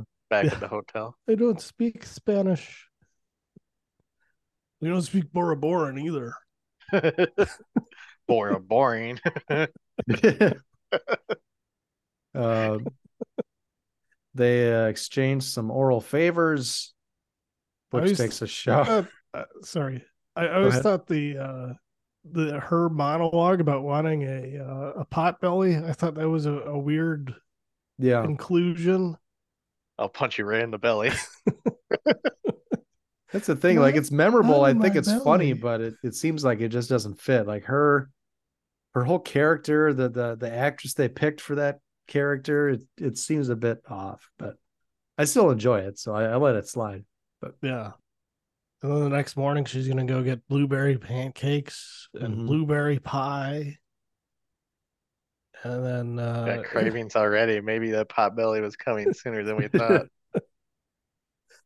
I think I broke my ribs, baby, from the oral pleasure.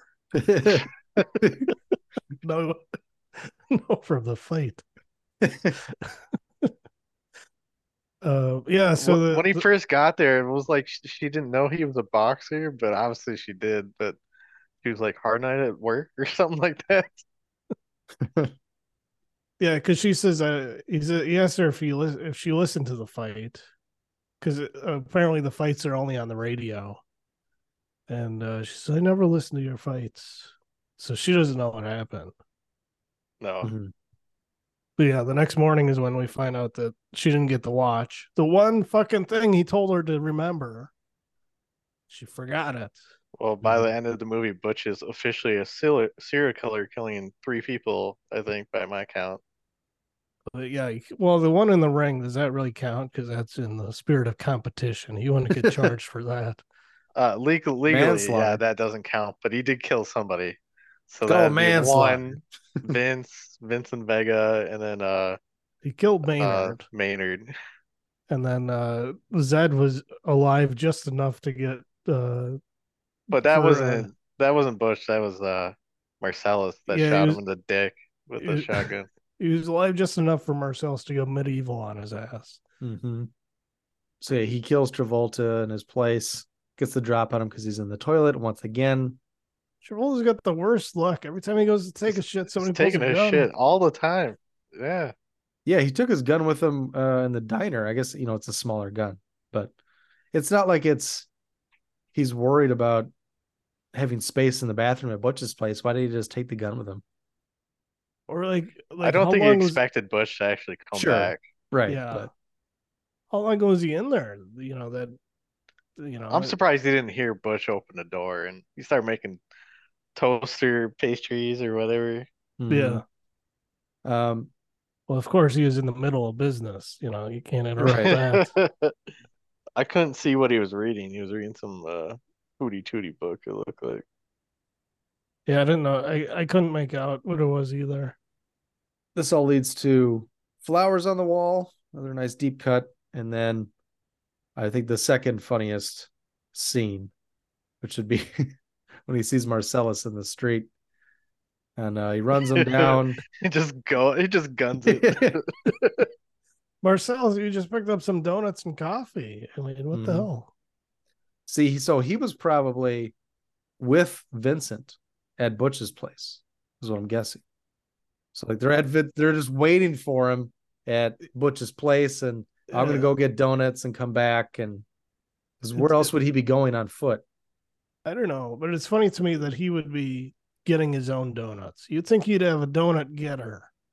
Maybe it was yeah. right by his bar or strip club, you know? Because I felt like, you know, they played a lot of that song before he saw Marcellus driving, right? Well, I mean, so, he, he drives like maybe two blocks, it seems. Uh, I thought it was farther. Because he's also, yeah. you know, he's making stops. He's, he's at a complete stop at the uh, intersection for... at least ten seconds before Marcellus walks by, you know? Yeah, because the yeah. song is playing when he starts the car, and it's still mm-hmm. playing when he comes across him. Yeah. And that song is no more than two or three minutes long. Yeah. He doesn't drive too far, but anyways, you know, he hits Marcellus, and then uh, he's in the intersection, and of course a, a car hits him, and it just it's so funny, the, the mass confusion and uh, the chaos, the the yelling. Everyone's disoriented, and uh, Marcellus accidentally shoots a random bystander and She's oh, look, there's Kathy Griffin as herself. If if you need a witness in court, I'll be there. I'll do it. Oh, no, he's dead. A he's dead. He's dead. Lady is so sure he's dead. Uh, which is that funny that Carrie just shoots. Pretty much the only other thing I know that actress from, the the Asian woman, is uh, she plays fuck brain fart. What's the Will Ferrell, Zach Galifianakis election movie? Campaign. Campaign. Because I believe it's uh, Zach Galifianakis' uh, father. You know, he likes the old ways of the South. And so he always has her put on a like a old oh, Southern African-American uh, accent, like a mammy accent. Is uh, he pays her like an extra grand a month or something or a week to do this act. He's like, oh, she, he says it reminds her, reminds him of the good old days or something. So she has to answer the door with, uh, you know, a black caricature. It's pretty uh, offensive, but funny nonetheless. Yeah, that's great. But uh, that's the only other thing I know her from. Yeah, she's done a lot of T V. Sure. But for, for a second, I was like, well, was that Margaret Cho? Because Margaret Cho, you know, she dated Tarantino in the nineties as well, but I don't think he'd have two girlfriends in one movie. When she was in the closet? I guess. But, um, yeah, we got this chaos in the streets. Innocent people are getting maimed, and it's hilarious. I mean, to be fair, only one person got shot, and it was in the leg. Oh, that was so like it's... a hip. That was a hip shot. Could be, uh, could have shattered her pelvis. Maybe hit that artery right there. You never know. Notice yeah. how he uh, aimed below the waist, so it's not attempted murder. Well, you can tell it's the nineties because not everyone has their cell phone out recording or calling the and or calling the police yeah. immediately. Well, Butch fucked himself up more than he fucked up Marcellus, though. He busted his nose, hurt his mm-hmm. leg, then up in that pawn shop, and he Pearl Harbors him on his way in. Yep. Uh, there, of oh, course. Spider caught two flies. Yep. Spider caught a couple of flies, calls Zed down, uh, ties him up downstairs. Uh, of course, they bring out the Gimp, which there's a whole... a lot of theories I, about the game. I forgot thing. He was like trapped in that cage down there. Like he was yeah. all locked up and sleeping. Gim's in sleeping. That box. The Gim's yeah. sleeping. Wake him up. Leads to so many questions of, of what all three of those uh, guys do in their spare time. Is this the first time a Gimp appeared in a movie? Did Tarantino make that up? I mean, that can't. He couldn't have made that up, could he? That'd be a, a real thing. There had to have been some sort of like S and M type stuff in films before then. He probably pulled it from some, you know, forty-second Street film he saw. He borrows liberally from other movies, so I'm sure he, you know, yeah, some grindhouse film he watched. I'm sure. I like how they tie up the Gimp by the neck, and then once Butch breaks free, he just punches him, and he basically hangs. Well, no, it's uh, it's one of those. Uh, It's connected to a, a hoop. I don't think he's choking, but he's definitely he's not choking. Dangling. He's definitely it's one of those dangling. Where it's like, uh, yeah, he is dangling, but yeah, he's not. But choking. I liked when he saw Butch get up and he's like, mm, and his eyes got all wide. It's not like his arms were shackled or anything. Like he could have done something, so. Defended himself. But he's a Gimp, you know. Like, oh, it makes sense. that's that's his thing. And he's, uh, I'm sure his muscles have atrophied in the cage for so long. Well, they do the uh, the original version of Eeny, Meeny, Miny, Mo. Mm-hmm. Zed does. The uh, Song of the South version. Is that going to be in the uh, one hundred uh, Disney movie collection yeah. that's coming out? It was, the, it was a good uh, tweet by Walter.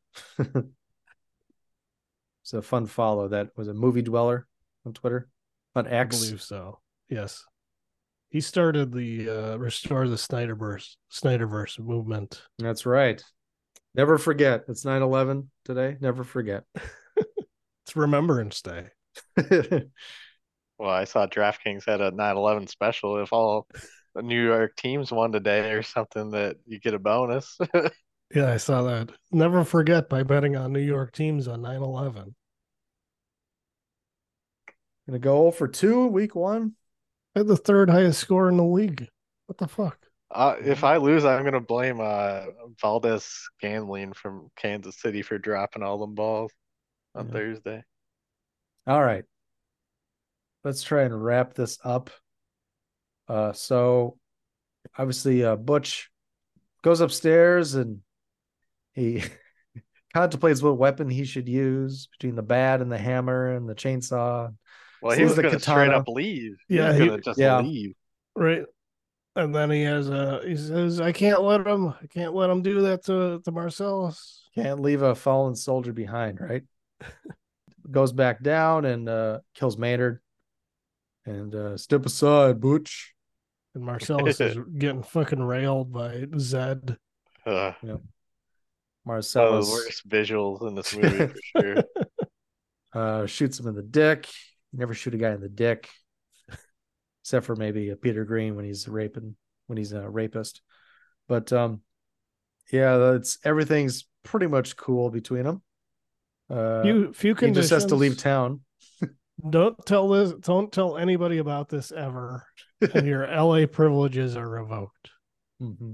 You must leave right now. You're gone, you're gone. You stay gone, stay or gone. Be gone. I'm gonna call up some pipe hidden N words. You go medieval on your ass with a blowtorch and pliers. Then we get to our next clip, which is uh, some confusion from Fabian about what happened. And uh, Bruce Willis explains that Zed is dead. Fabian! Fabian! Fabian! Come on, baby. Come on. Get your shit. We gotta go right now. So we're so worried. What about our bags? Fuck the bags. If we don't split right now, we're gonna miss the train. Come on. I'll be downstairs. Is, is everything well? Just come on. No talking now. Uh, are we in danger? Come on, honey. Where did you get this motorcycle? It's not a motorcycle, baby. It's a chopper. Come on, let's go. What happened to my Honda? I'm sorry, baby. I had to crash that Honda. Will you come on now, please? Come on, let's go. Let's go. Let's go. You hurt? No, no. I, I might have broken my nose. It's no biggie. Come on, hop on. Uh, baby, please, we got, honey, we gotta hit the fucking road. Get on. I'm sorry. Come here, come here. I'm sorry. I'm so sorry. You were gone so long, I started to think dreadful thoughts. Oh, I'm sorry, sweetie. I didn't mean to worry. Everything's fine. How was your breakfast? It was good. Did you get the pancakes? The no, blueberry pancakes? I didn't have blueberry pancakes. I had to get better milk. Oh, I'm sure you're no. okay. Honey, since I left you, it is, this has been without a doubt the single weirdest fucking day of my life. Come on, hop on. I'll tell you all about it. Come on, get on. Gotta go, gotta go. Come on. Whose motorcycle is this? It's a chopper, baby. Whose chopper is this? Zed's. Who's Zed? Zed's dead, baby. Zed's dead. I just think it's hilarious that like he has to explain to her. It's like it's not a motorcycle; it's a chopper. Yeah. Like who, who fucking cares? Like, is it not a type of motorcycle? It's a man of principle, I guess. I mean, the chopper had a name. It was Grace. Yes. But I, I just think it's funny that he's just constantly correcting her when he really doesn't need to. Another reason they're such an odd couple. Uh, when they drive off, this is, of course, the chronological end of the film. But the film itself does not end, because we got the Bonnie situation upon us, with the prologue of that being the end of the scene at Marvin's apartment. And uh, they have Marvin in the car, and they're having a debate about divine intervention, why the they were not killed by the uh, the fourth guy in the in the back in the back room. And uh, Vincent accidentally shoots Marvin in the face. It just went off. He hit a bump. He Alec Baldwin'd him. Yeah, didn't pull the trigger.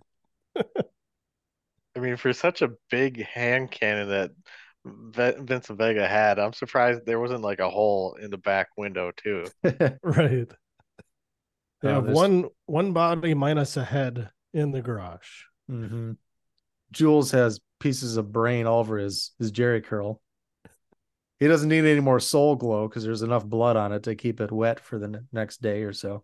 And then, uh, so they he has a, a buddy in Toluca Lake, Jimmy, yep. and he allows them to use their garage for an hour and a half. Uh, Vincent, so that's Vincent that's when Bonnie comes towels, home. Vincent makes his towels look like a used uh, maxi pad. Mm-hmm. Uh, Shit's hard to come off. I use the same soap you did. You saw me washing them. I saw you get them wet. They make the phone calls. Uh, there's a, a lovely conversation about what Jimmy's uh, house does and doesn't do in terms of its storage. Definitely not D N S. uh, D N R. D N hard R. uh so then uh the wolf shows up in his Acura. it's, it's thirty minutes away. I'll be there in ten. He gets them through the conversation, or he gets them through the situation with a little bit of talk back from Vincent. He's not he's a please would be nice. He doesn't like people barking orders at him. Um, they have some more conversations in the car where they're cleaning up all the, the blood and the pieces of skull and brain. Jules is pissed because he's on brain duty. You should be on brain duty. The wolf and Jimmy have a nice conversation about wood bedroom furniture. You know, yep. Uh, because they're using his linens to cover up the blood in the car, Uncle Marcellus is going to... There's linens from, uh, was it Uncle Conrad and Aunt Ginny? Yeah, and they're, they're not with us anymore. With us. Were they millionaires? Well, your Uncle Marcellus is. Yeah, he's going to buy you a whole new bedroom set. Mm-hmm. I have oak myself. Are you an oak man, Jimmy? Though, don't That's you think nice. Bonnie's going to wonder where the hell all the blankets and quilts went and why the fuck there's a new bedroom set? Right. I would think so. Like, you set up the bedroom, said, all right, let's get out the, the new sheets. Well, where the fuck are all the sheets and quilts and blankets? Yeah. Can't even make the bed. Where's Aunt Jenny's quilts? It was an heirloom. After a quick shower, they go to Monster Joe's Truck and Tow, right? Yep. Someday it will all be Raquel's. Because you are a character, it does not mean that you have character. He takes his woman out for breakfast, which uh, leaves the idea in Vince's head that, hey, you want to get some breakfast with me? Cool. Getting an idea. It's a cab ride in your future. Move out of the sticks, fellas. And this leads us to the epilogue, which we're, we're back to the beginning of the movie. Everything's gone full circle. It's a circular narrative, right? Sure. They have a conversation about filthy animals and pork and they get philosophical about life and God, and Jules is gonna gonna hang it up and retire. Gonna walk the earth like Kane and Kung Fu. You're gonna be a bum. They have a word for that. It's a bum. If my answers frighten you, you should stop asking scary questions. But bacon tastes good. Pork chops taste good. I thought it was funny. He's like, "What about a dog? Is a dog filthy animal?" He's like, "I don't eat dogs either." So if a pig had personality, it wouldn't be a filthy animal anymore. Better be a lot more uh, personable than that Arnold on Green Acres. It's a very sophisticated uh, conversation. And then Vincent has to take a shit. Again. I mean, to be fair, he only goes about once a day that we see, but could be a lot more. So he's regular. I don't you know. know. It's always at about nine thirty. Well, to be fair, he just had some of Jimmy's gourmet shit, and that'll flush you right out. True. And uh, so he goes to the bathroom, and that's when Pumpkin and Honey Bunny start the robbery. And uh, the manager's going to give him a problem. Oh, no. No, no. Not going to give you a problem. It's so funny. Uh, He's like, everyone, you know, he repeats what Pumpkin tells him to, and to calm down, and this will all be over soon. And when Jules and Pumpkin start their exchange, it's funny. He's like, he just kind of offers up. He yells, he's like, "You're gonna get us all killed." Just give them what they want, and we'll get out of here. Shut the fuck up, fat man. uh, yeah, uh, that kind of leads us to our last clip, because uh, he's taking everyone's wallets, but he wants what's in the case, and he can't give that to him because that's his boss's dirty laundry. He does it when he, he wants it clean. Meanwhile, he's getting his gun out from under the table. You can't see it, and pulls one over on Pumpkin once uh, he opens the case, and he kind of blinds him with the the gold or whatever the hell's in it. Marcellus' soul blinds Pumpkin. Is that what I think Dis- it is? It distracts. Is that Marcellus Wallace's soul? Is that what it is? uh, he's no, distract- I know exactly what that is. uh, he's distracted, so Jules uh, pulls his hand and puts the gun to his head, and it leads into the popular Mexican standoff. Tarantino's quite known for it. Yep. Especially when um, Vincent comes out of the bathroom. Then you got, then you got, well, you do have three characters pointing guns at other people. So, well, Honey Bunny, she keeps uh, getting distracted by Vincent, and uh, she's she's very nervous. Mm-hmm. She's gotta go. I pee. gotta go pee. I gotta go pee.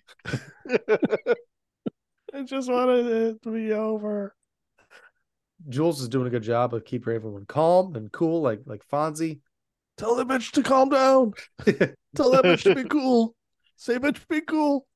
uh, and that leads us to our last clip with uh, a return to Ezekiel twenty-five seventeen, although with, with a different perspective this time. You read the Bible, Ringo? Not regularly, no. Well, there's this passage I got memorized. Ezekiel twenty-five seventeen. The path of the righteous man is beset on all sides by the iniquities of the selfish and the tyranny of evil men. Blessed is he who in the name of charity and goodwill shepherds the weak through the valley of darkness, for he is truly his brother's keeper and the finder of lost children. And I will strike down upon thee with great vengeance and furious anger those who attempt to poison and destroy my brothers. And you will know I am the Lord when I lay my vengeance upon you. I've been saying that shit for years. And if you heard it, that meant your ass. I never gave much thought to what it meant. I just thought it was some cold-blooded shit to say to a motherfucker before I popped a cap in his ass. But I saw some shit this morning that made me think twice. See, now I'm thinking, maybe it means you're the evil man, and I'm the righteous man. And Mister Nine Millimeter here, he's the shepherd protecting my righteous ass in the valley of darkness. Or it could mean you're the righteous man, and I'm the shepherd. And it's the world that's evil and selfish. Now, I'd like that. But that shit ain't the truth. The truth is, you're the weak, and I am the tyranny of evil men. But I'm trying, Ringo. I'm trying real hard to be the shepherd. So Jules gives that Nimrod fifteen hundred dollars and uh, makes it quite a nice little score for everyone involved. I just and want then... my wall back. A bad motherfucker. Which one is yours? The one that's his bad motherfucker. It's still readily available, and I still wouldn't mind. So if you guys need any Christmas ideas for me, I'll uh, I'll take a bad motherfucker. They think we should be going now. And they calmly walk out the door, and credits roll. Anything else you want to bring up about the plot? I'm sure there's going to be a myriad of fun facts, ones that we didn't already give, of course, and fan theories and.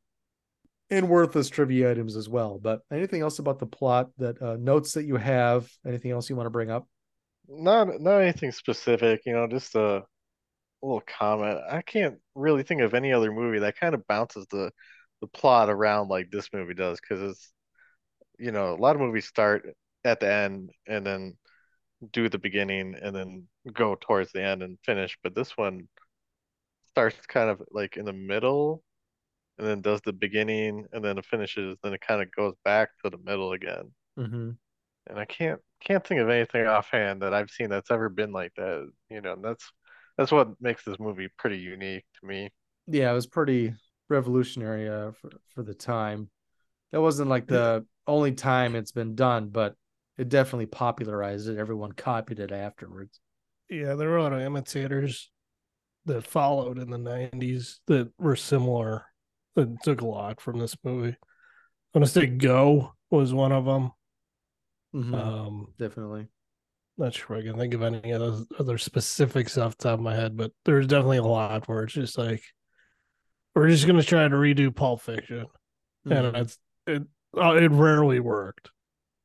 Like very rarely was it as good. Uh, well, almost never as good, but very rarely was it close to being a good movie. Mm-hmm. I mean, the dialogue all the way around just makes you invested the whole way through.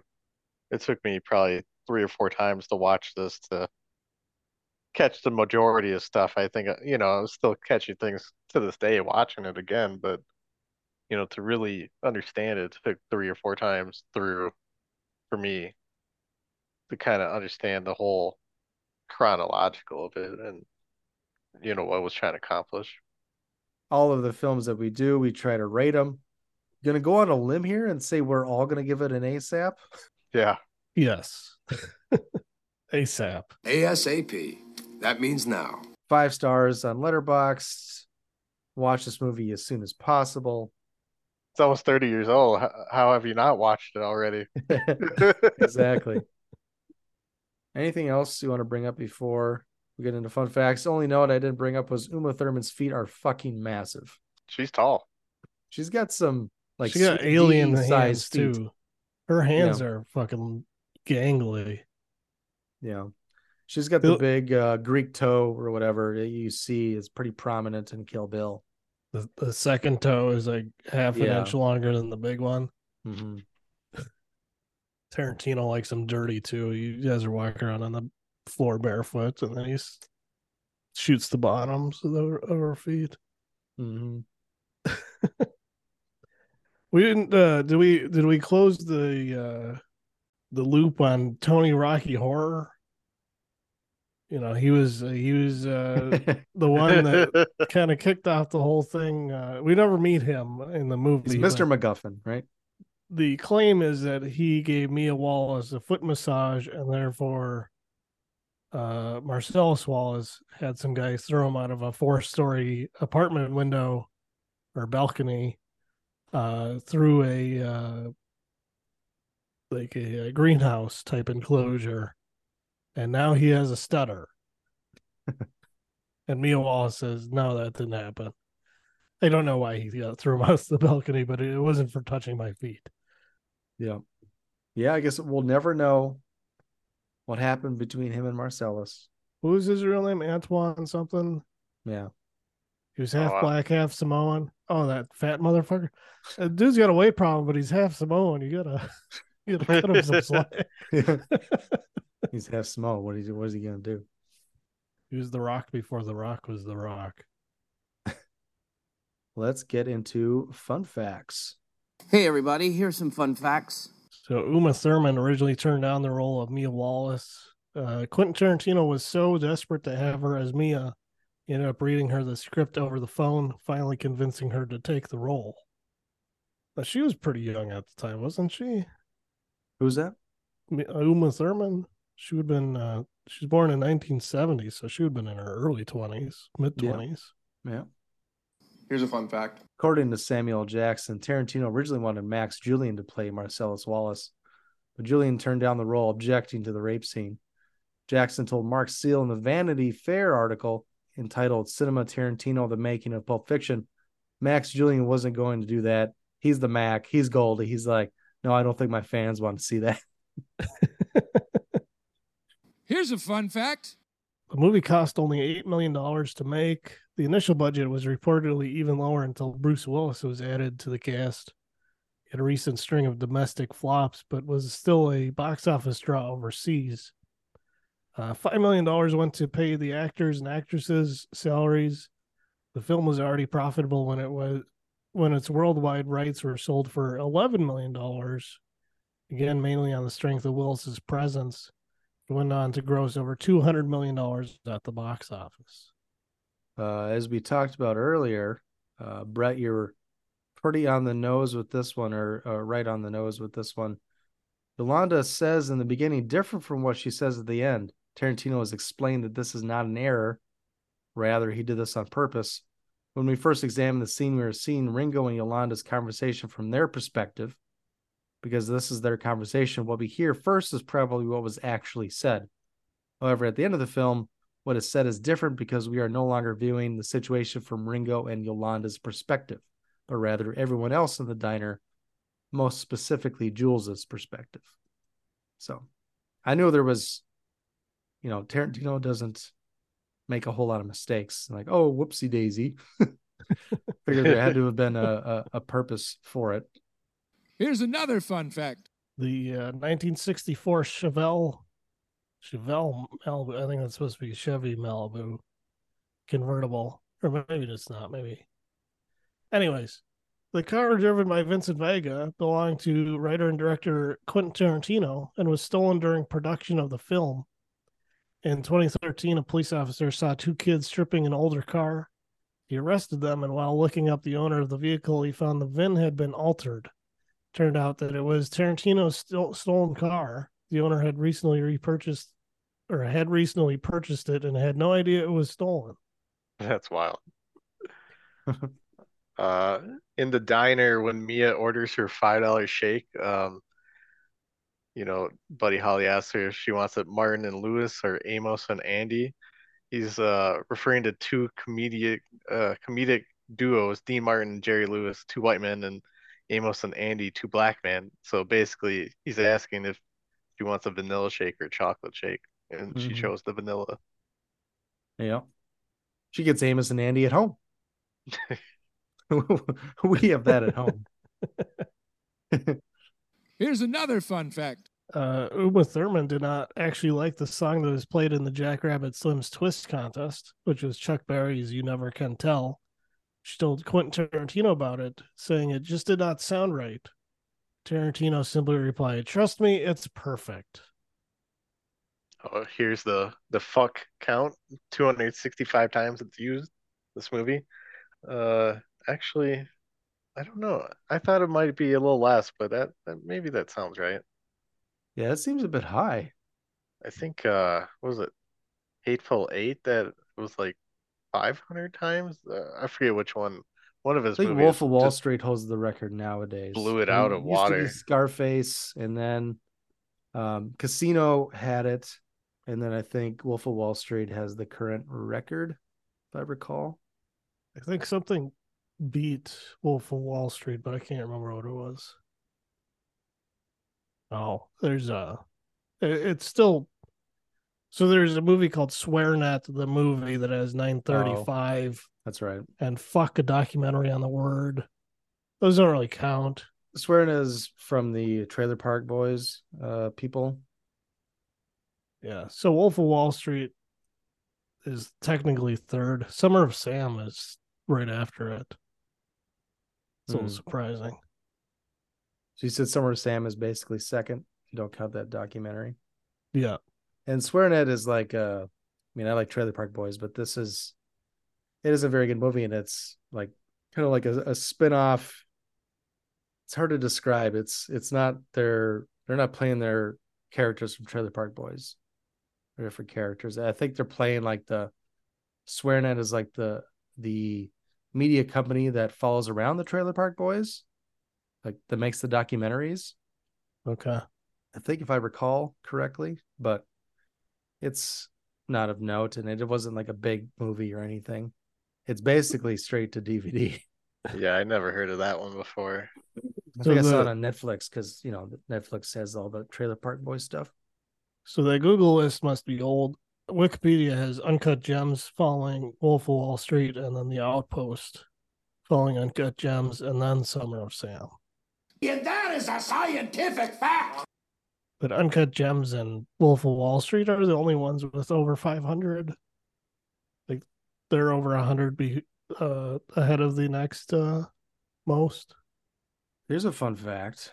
Uh, the opponent that Butch kills in the ring is referred to as Wilson, which would be a reference to On the Waterfront, where Terry Malloy is said to have thrown a, a title match to a man named Wilson.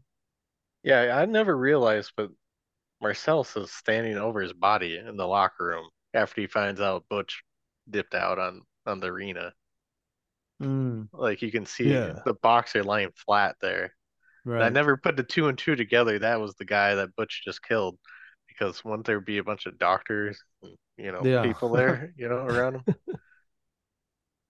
Well, if he's already dead, he's already dead.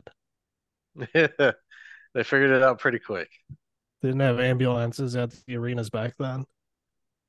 They must have broke his neck or something. Like uh scary movie uh which is, which one is it? Four? The one where Mike Tyson's uh fighting uh Anna Faris and and everybody falls and breaks their neck. Isn't that a Million Dollar Baby uh reference? It, it was, yeah. Mm. I've never seen that movie, Million Dollar Baby, because I've seen way too many parodies of it. Just a remake of Old Yeller. The, uh, I mean, even Now He's Sunny in Philadelphia did a whole episode where they remade it. Mm-hmm. Well, that was why I didn't watch Scream for the longest time, because uh, Scary Movie spoofed it to death for me. I felt like I knew most of it anyways. Well, the uh, the original Psycho was kind of ruined for me because of that, too. Because it's like, how many times have I seen that scene? And, uh, right. Like, here's a fun fact. Oh, it says the bad motherfucker wallet is actually Tarantino's. A reference to the theme song of Shaft, nineteen seventy-one version. Shut your mouth. But I'm talking about Shaft. Uh, it says here in the scene where Captain Coons, uh, Christopher Walken, is giving young Butch the gold watch, Walken appeared to pause during the end of his explanation for the story behind the gold watch. This is because Christopher Walken had forgotten his next lines before re- recovering in time to make it look as though he paused on purpose.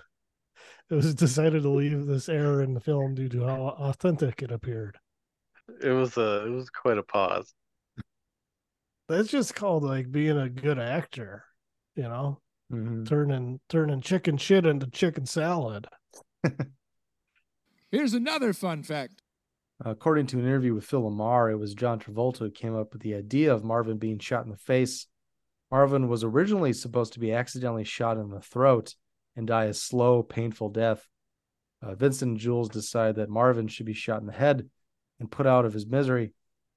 Uh, knowing that this would make the characters unlikable, Travolta took his idea to Tarantino, and he agreed to uh, and he agreed to it, figuring uh, that a single bullet kill would be funnier.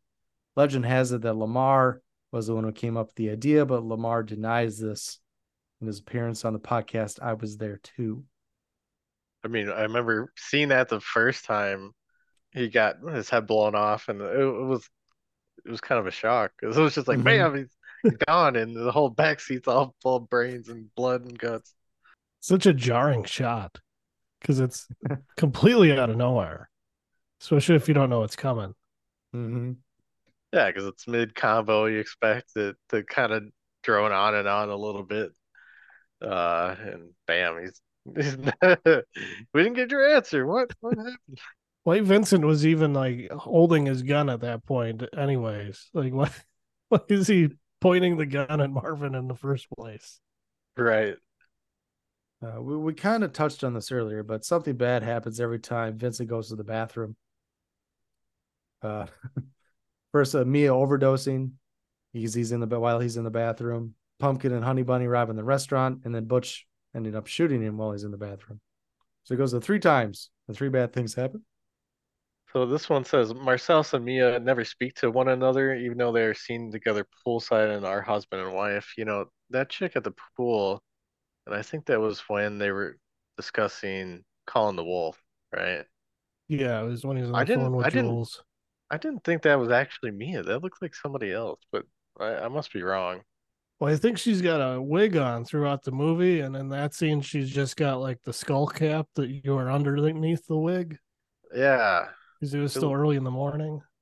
Yeah, it looked completely different. But uh, the yeah. only other time they're in the same room together is at the uh, the fight when uh, Vincent yeah. and uh, the other guy show up, and he asks her how she's doing. She's like, "Oh, I'm great. Thank you for taking me out."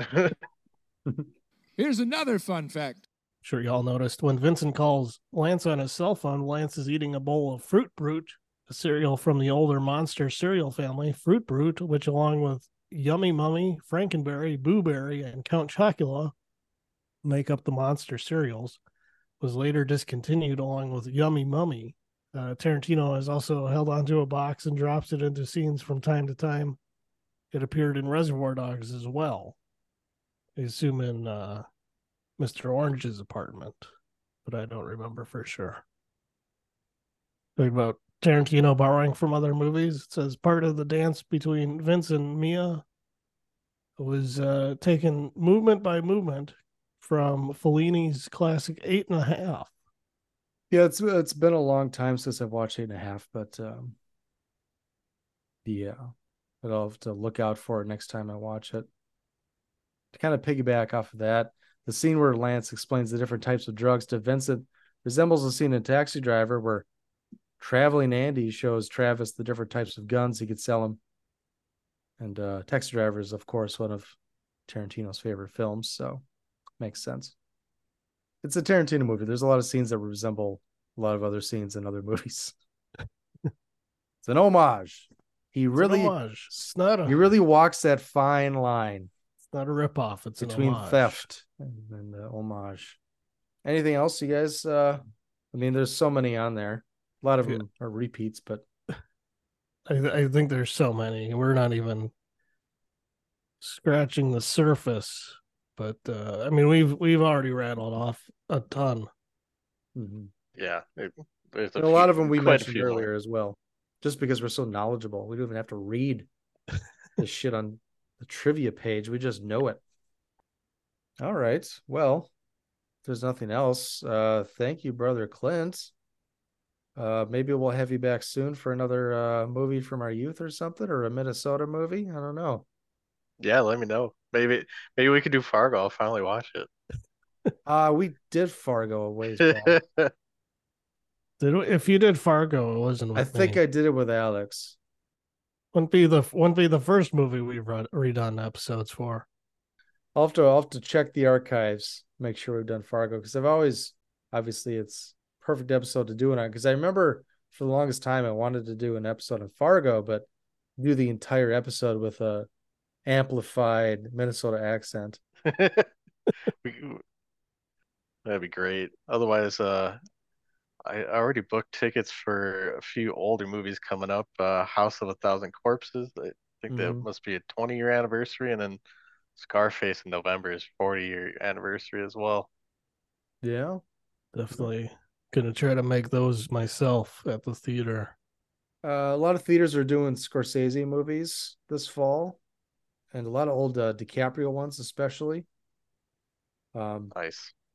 But um, yes, yeah, so if you're even like Gangs of New York and some other uh, Scorsese stuff is going to be in theaters this fall. So nice. I'm I'm always down watching for those uh, older movies that I already know is good. All right, well, listeners, be prepared for the horror extravaganza. It is now upon us. It's officially on three oh one. We're getting into horror. So, uh, Brett, where can people help the show financially and get some lovely merchandise in the process? You can head on over to w t m watch this movie dot creator dash spring dot com. You can reach out to us. You can email us at watch this movie at yahoo dot com. Follow us on Twitter at watchthisunderscore underscore movie, or Brett at positively wolf one, which is also his Letterboxd profile. Mine is under Eric underscore Mulder. Uh, Clint, what's your Twitter, and are you on Letterboxd? I do not have a Letterboxd yet, but okay. uh, my Twitter is uh, at brother underscore Clint. There you are. Also, please rate and review, subscribe on Apple Podcasts, Spotify, uh, Google Podcasts. We're on pretty much everything. So seek us out and give us a, a rate and review. That would be wonderful. Other than that, we will check you later. Guess we'll see you around. All right, check you later. Bye. Later. Wait, man, why are you always such a dork, man? What are you talking check about? Check you later. Check you later. Hey, man, you're off my case. I think I cracked a rib. Giving me oral pleasure? No, retard from the fight. Don't call me retard. My name is Fabi.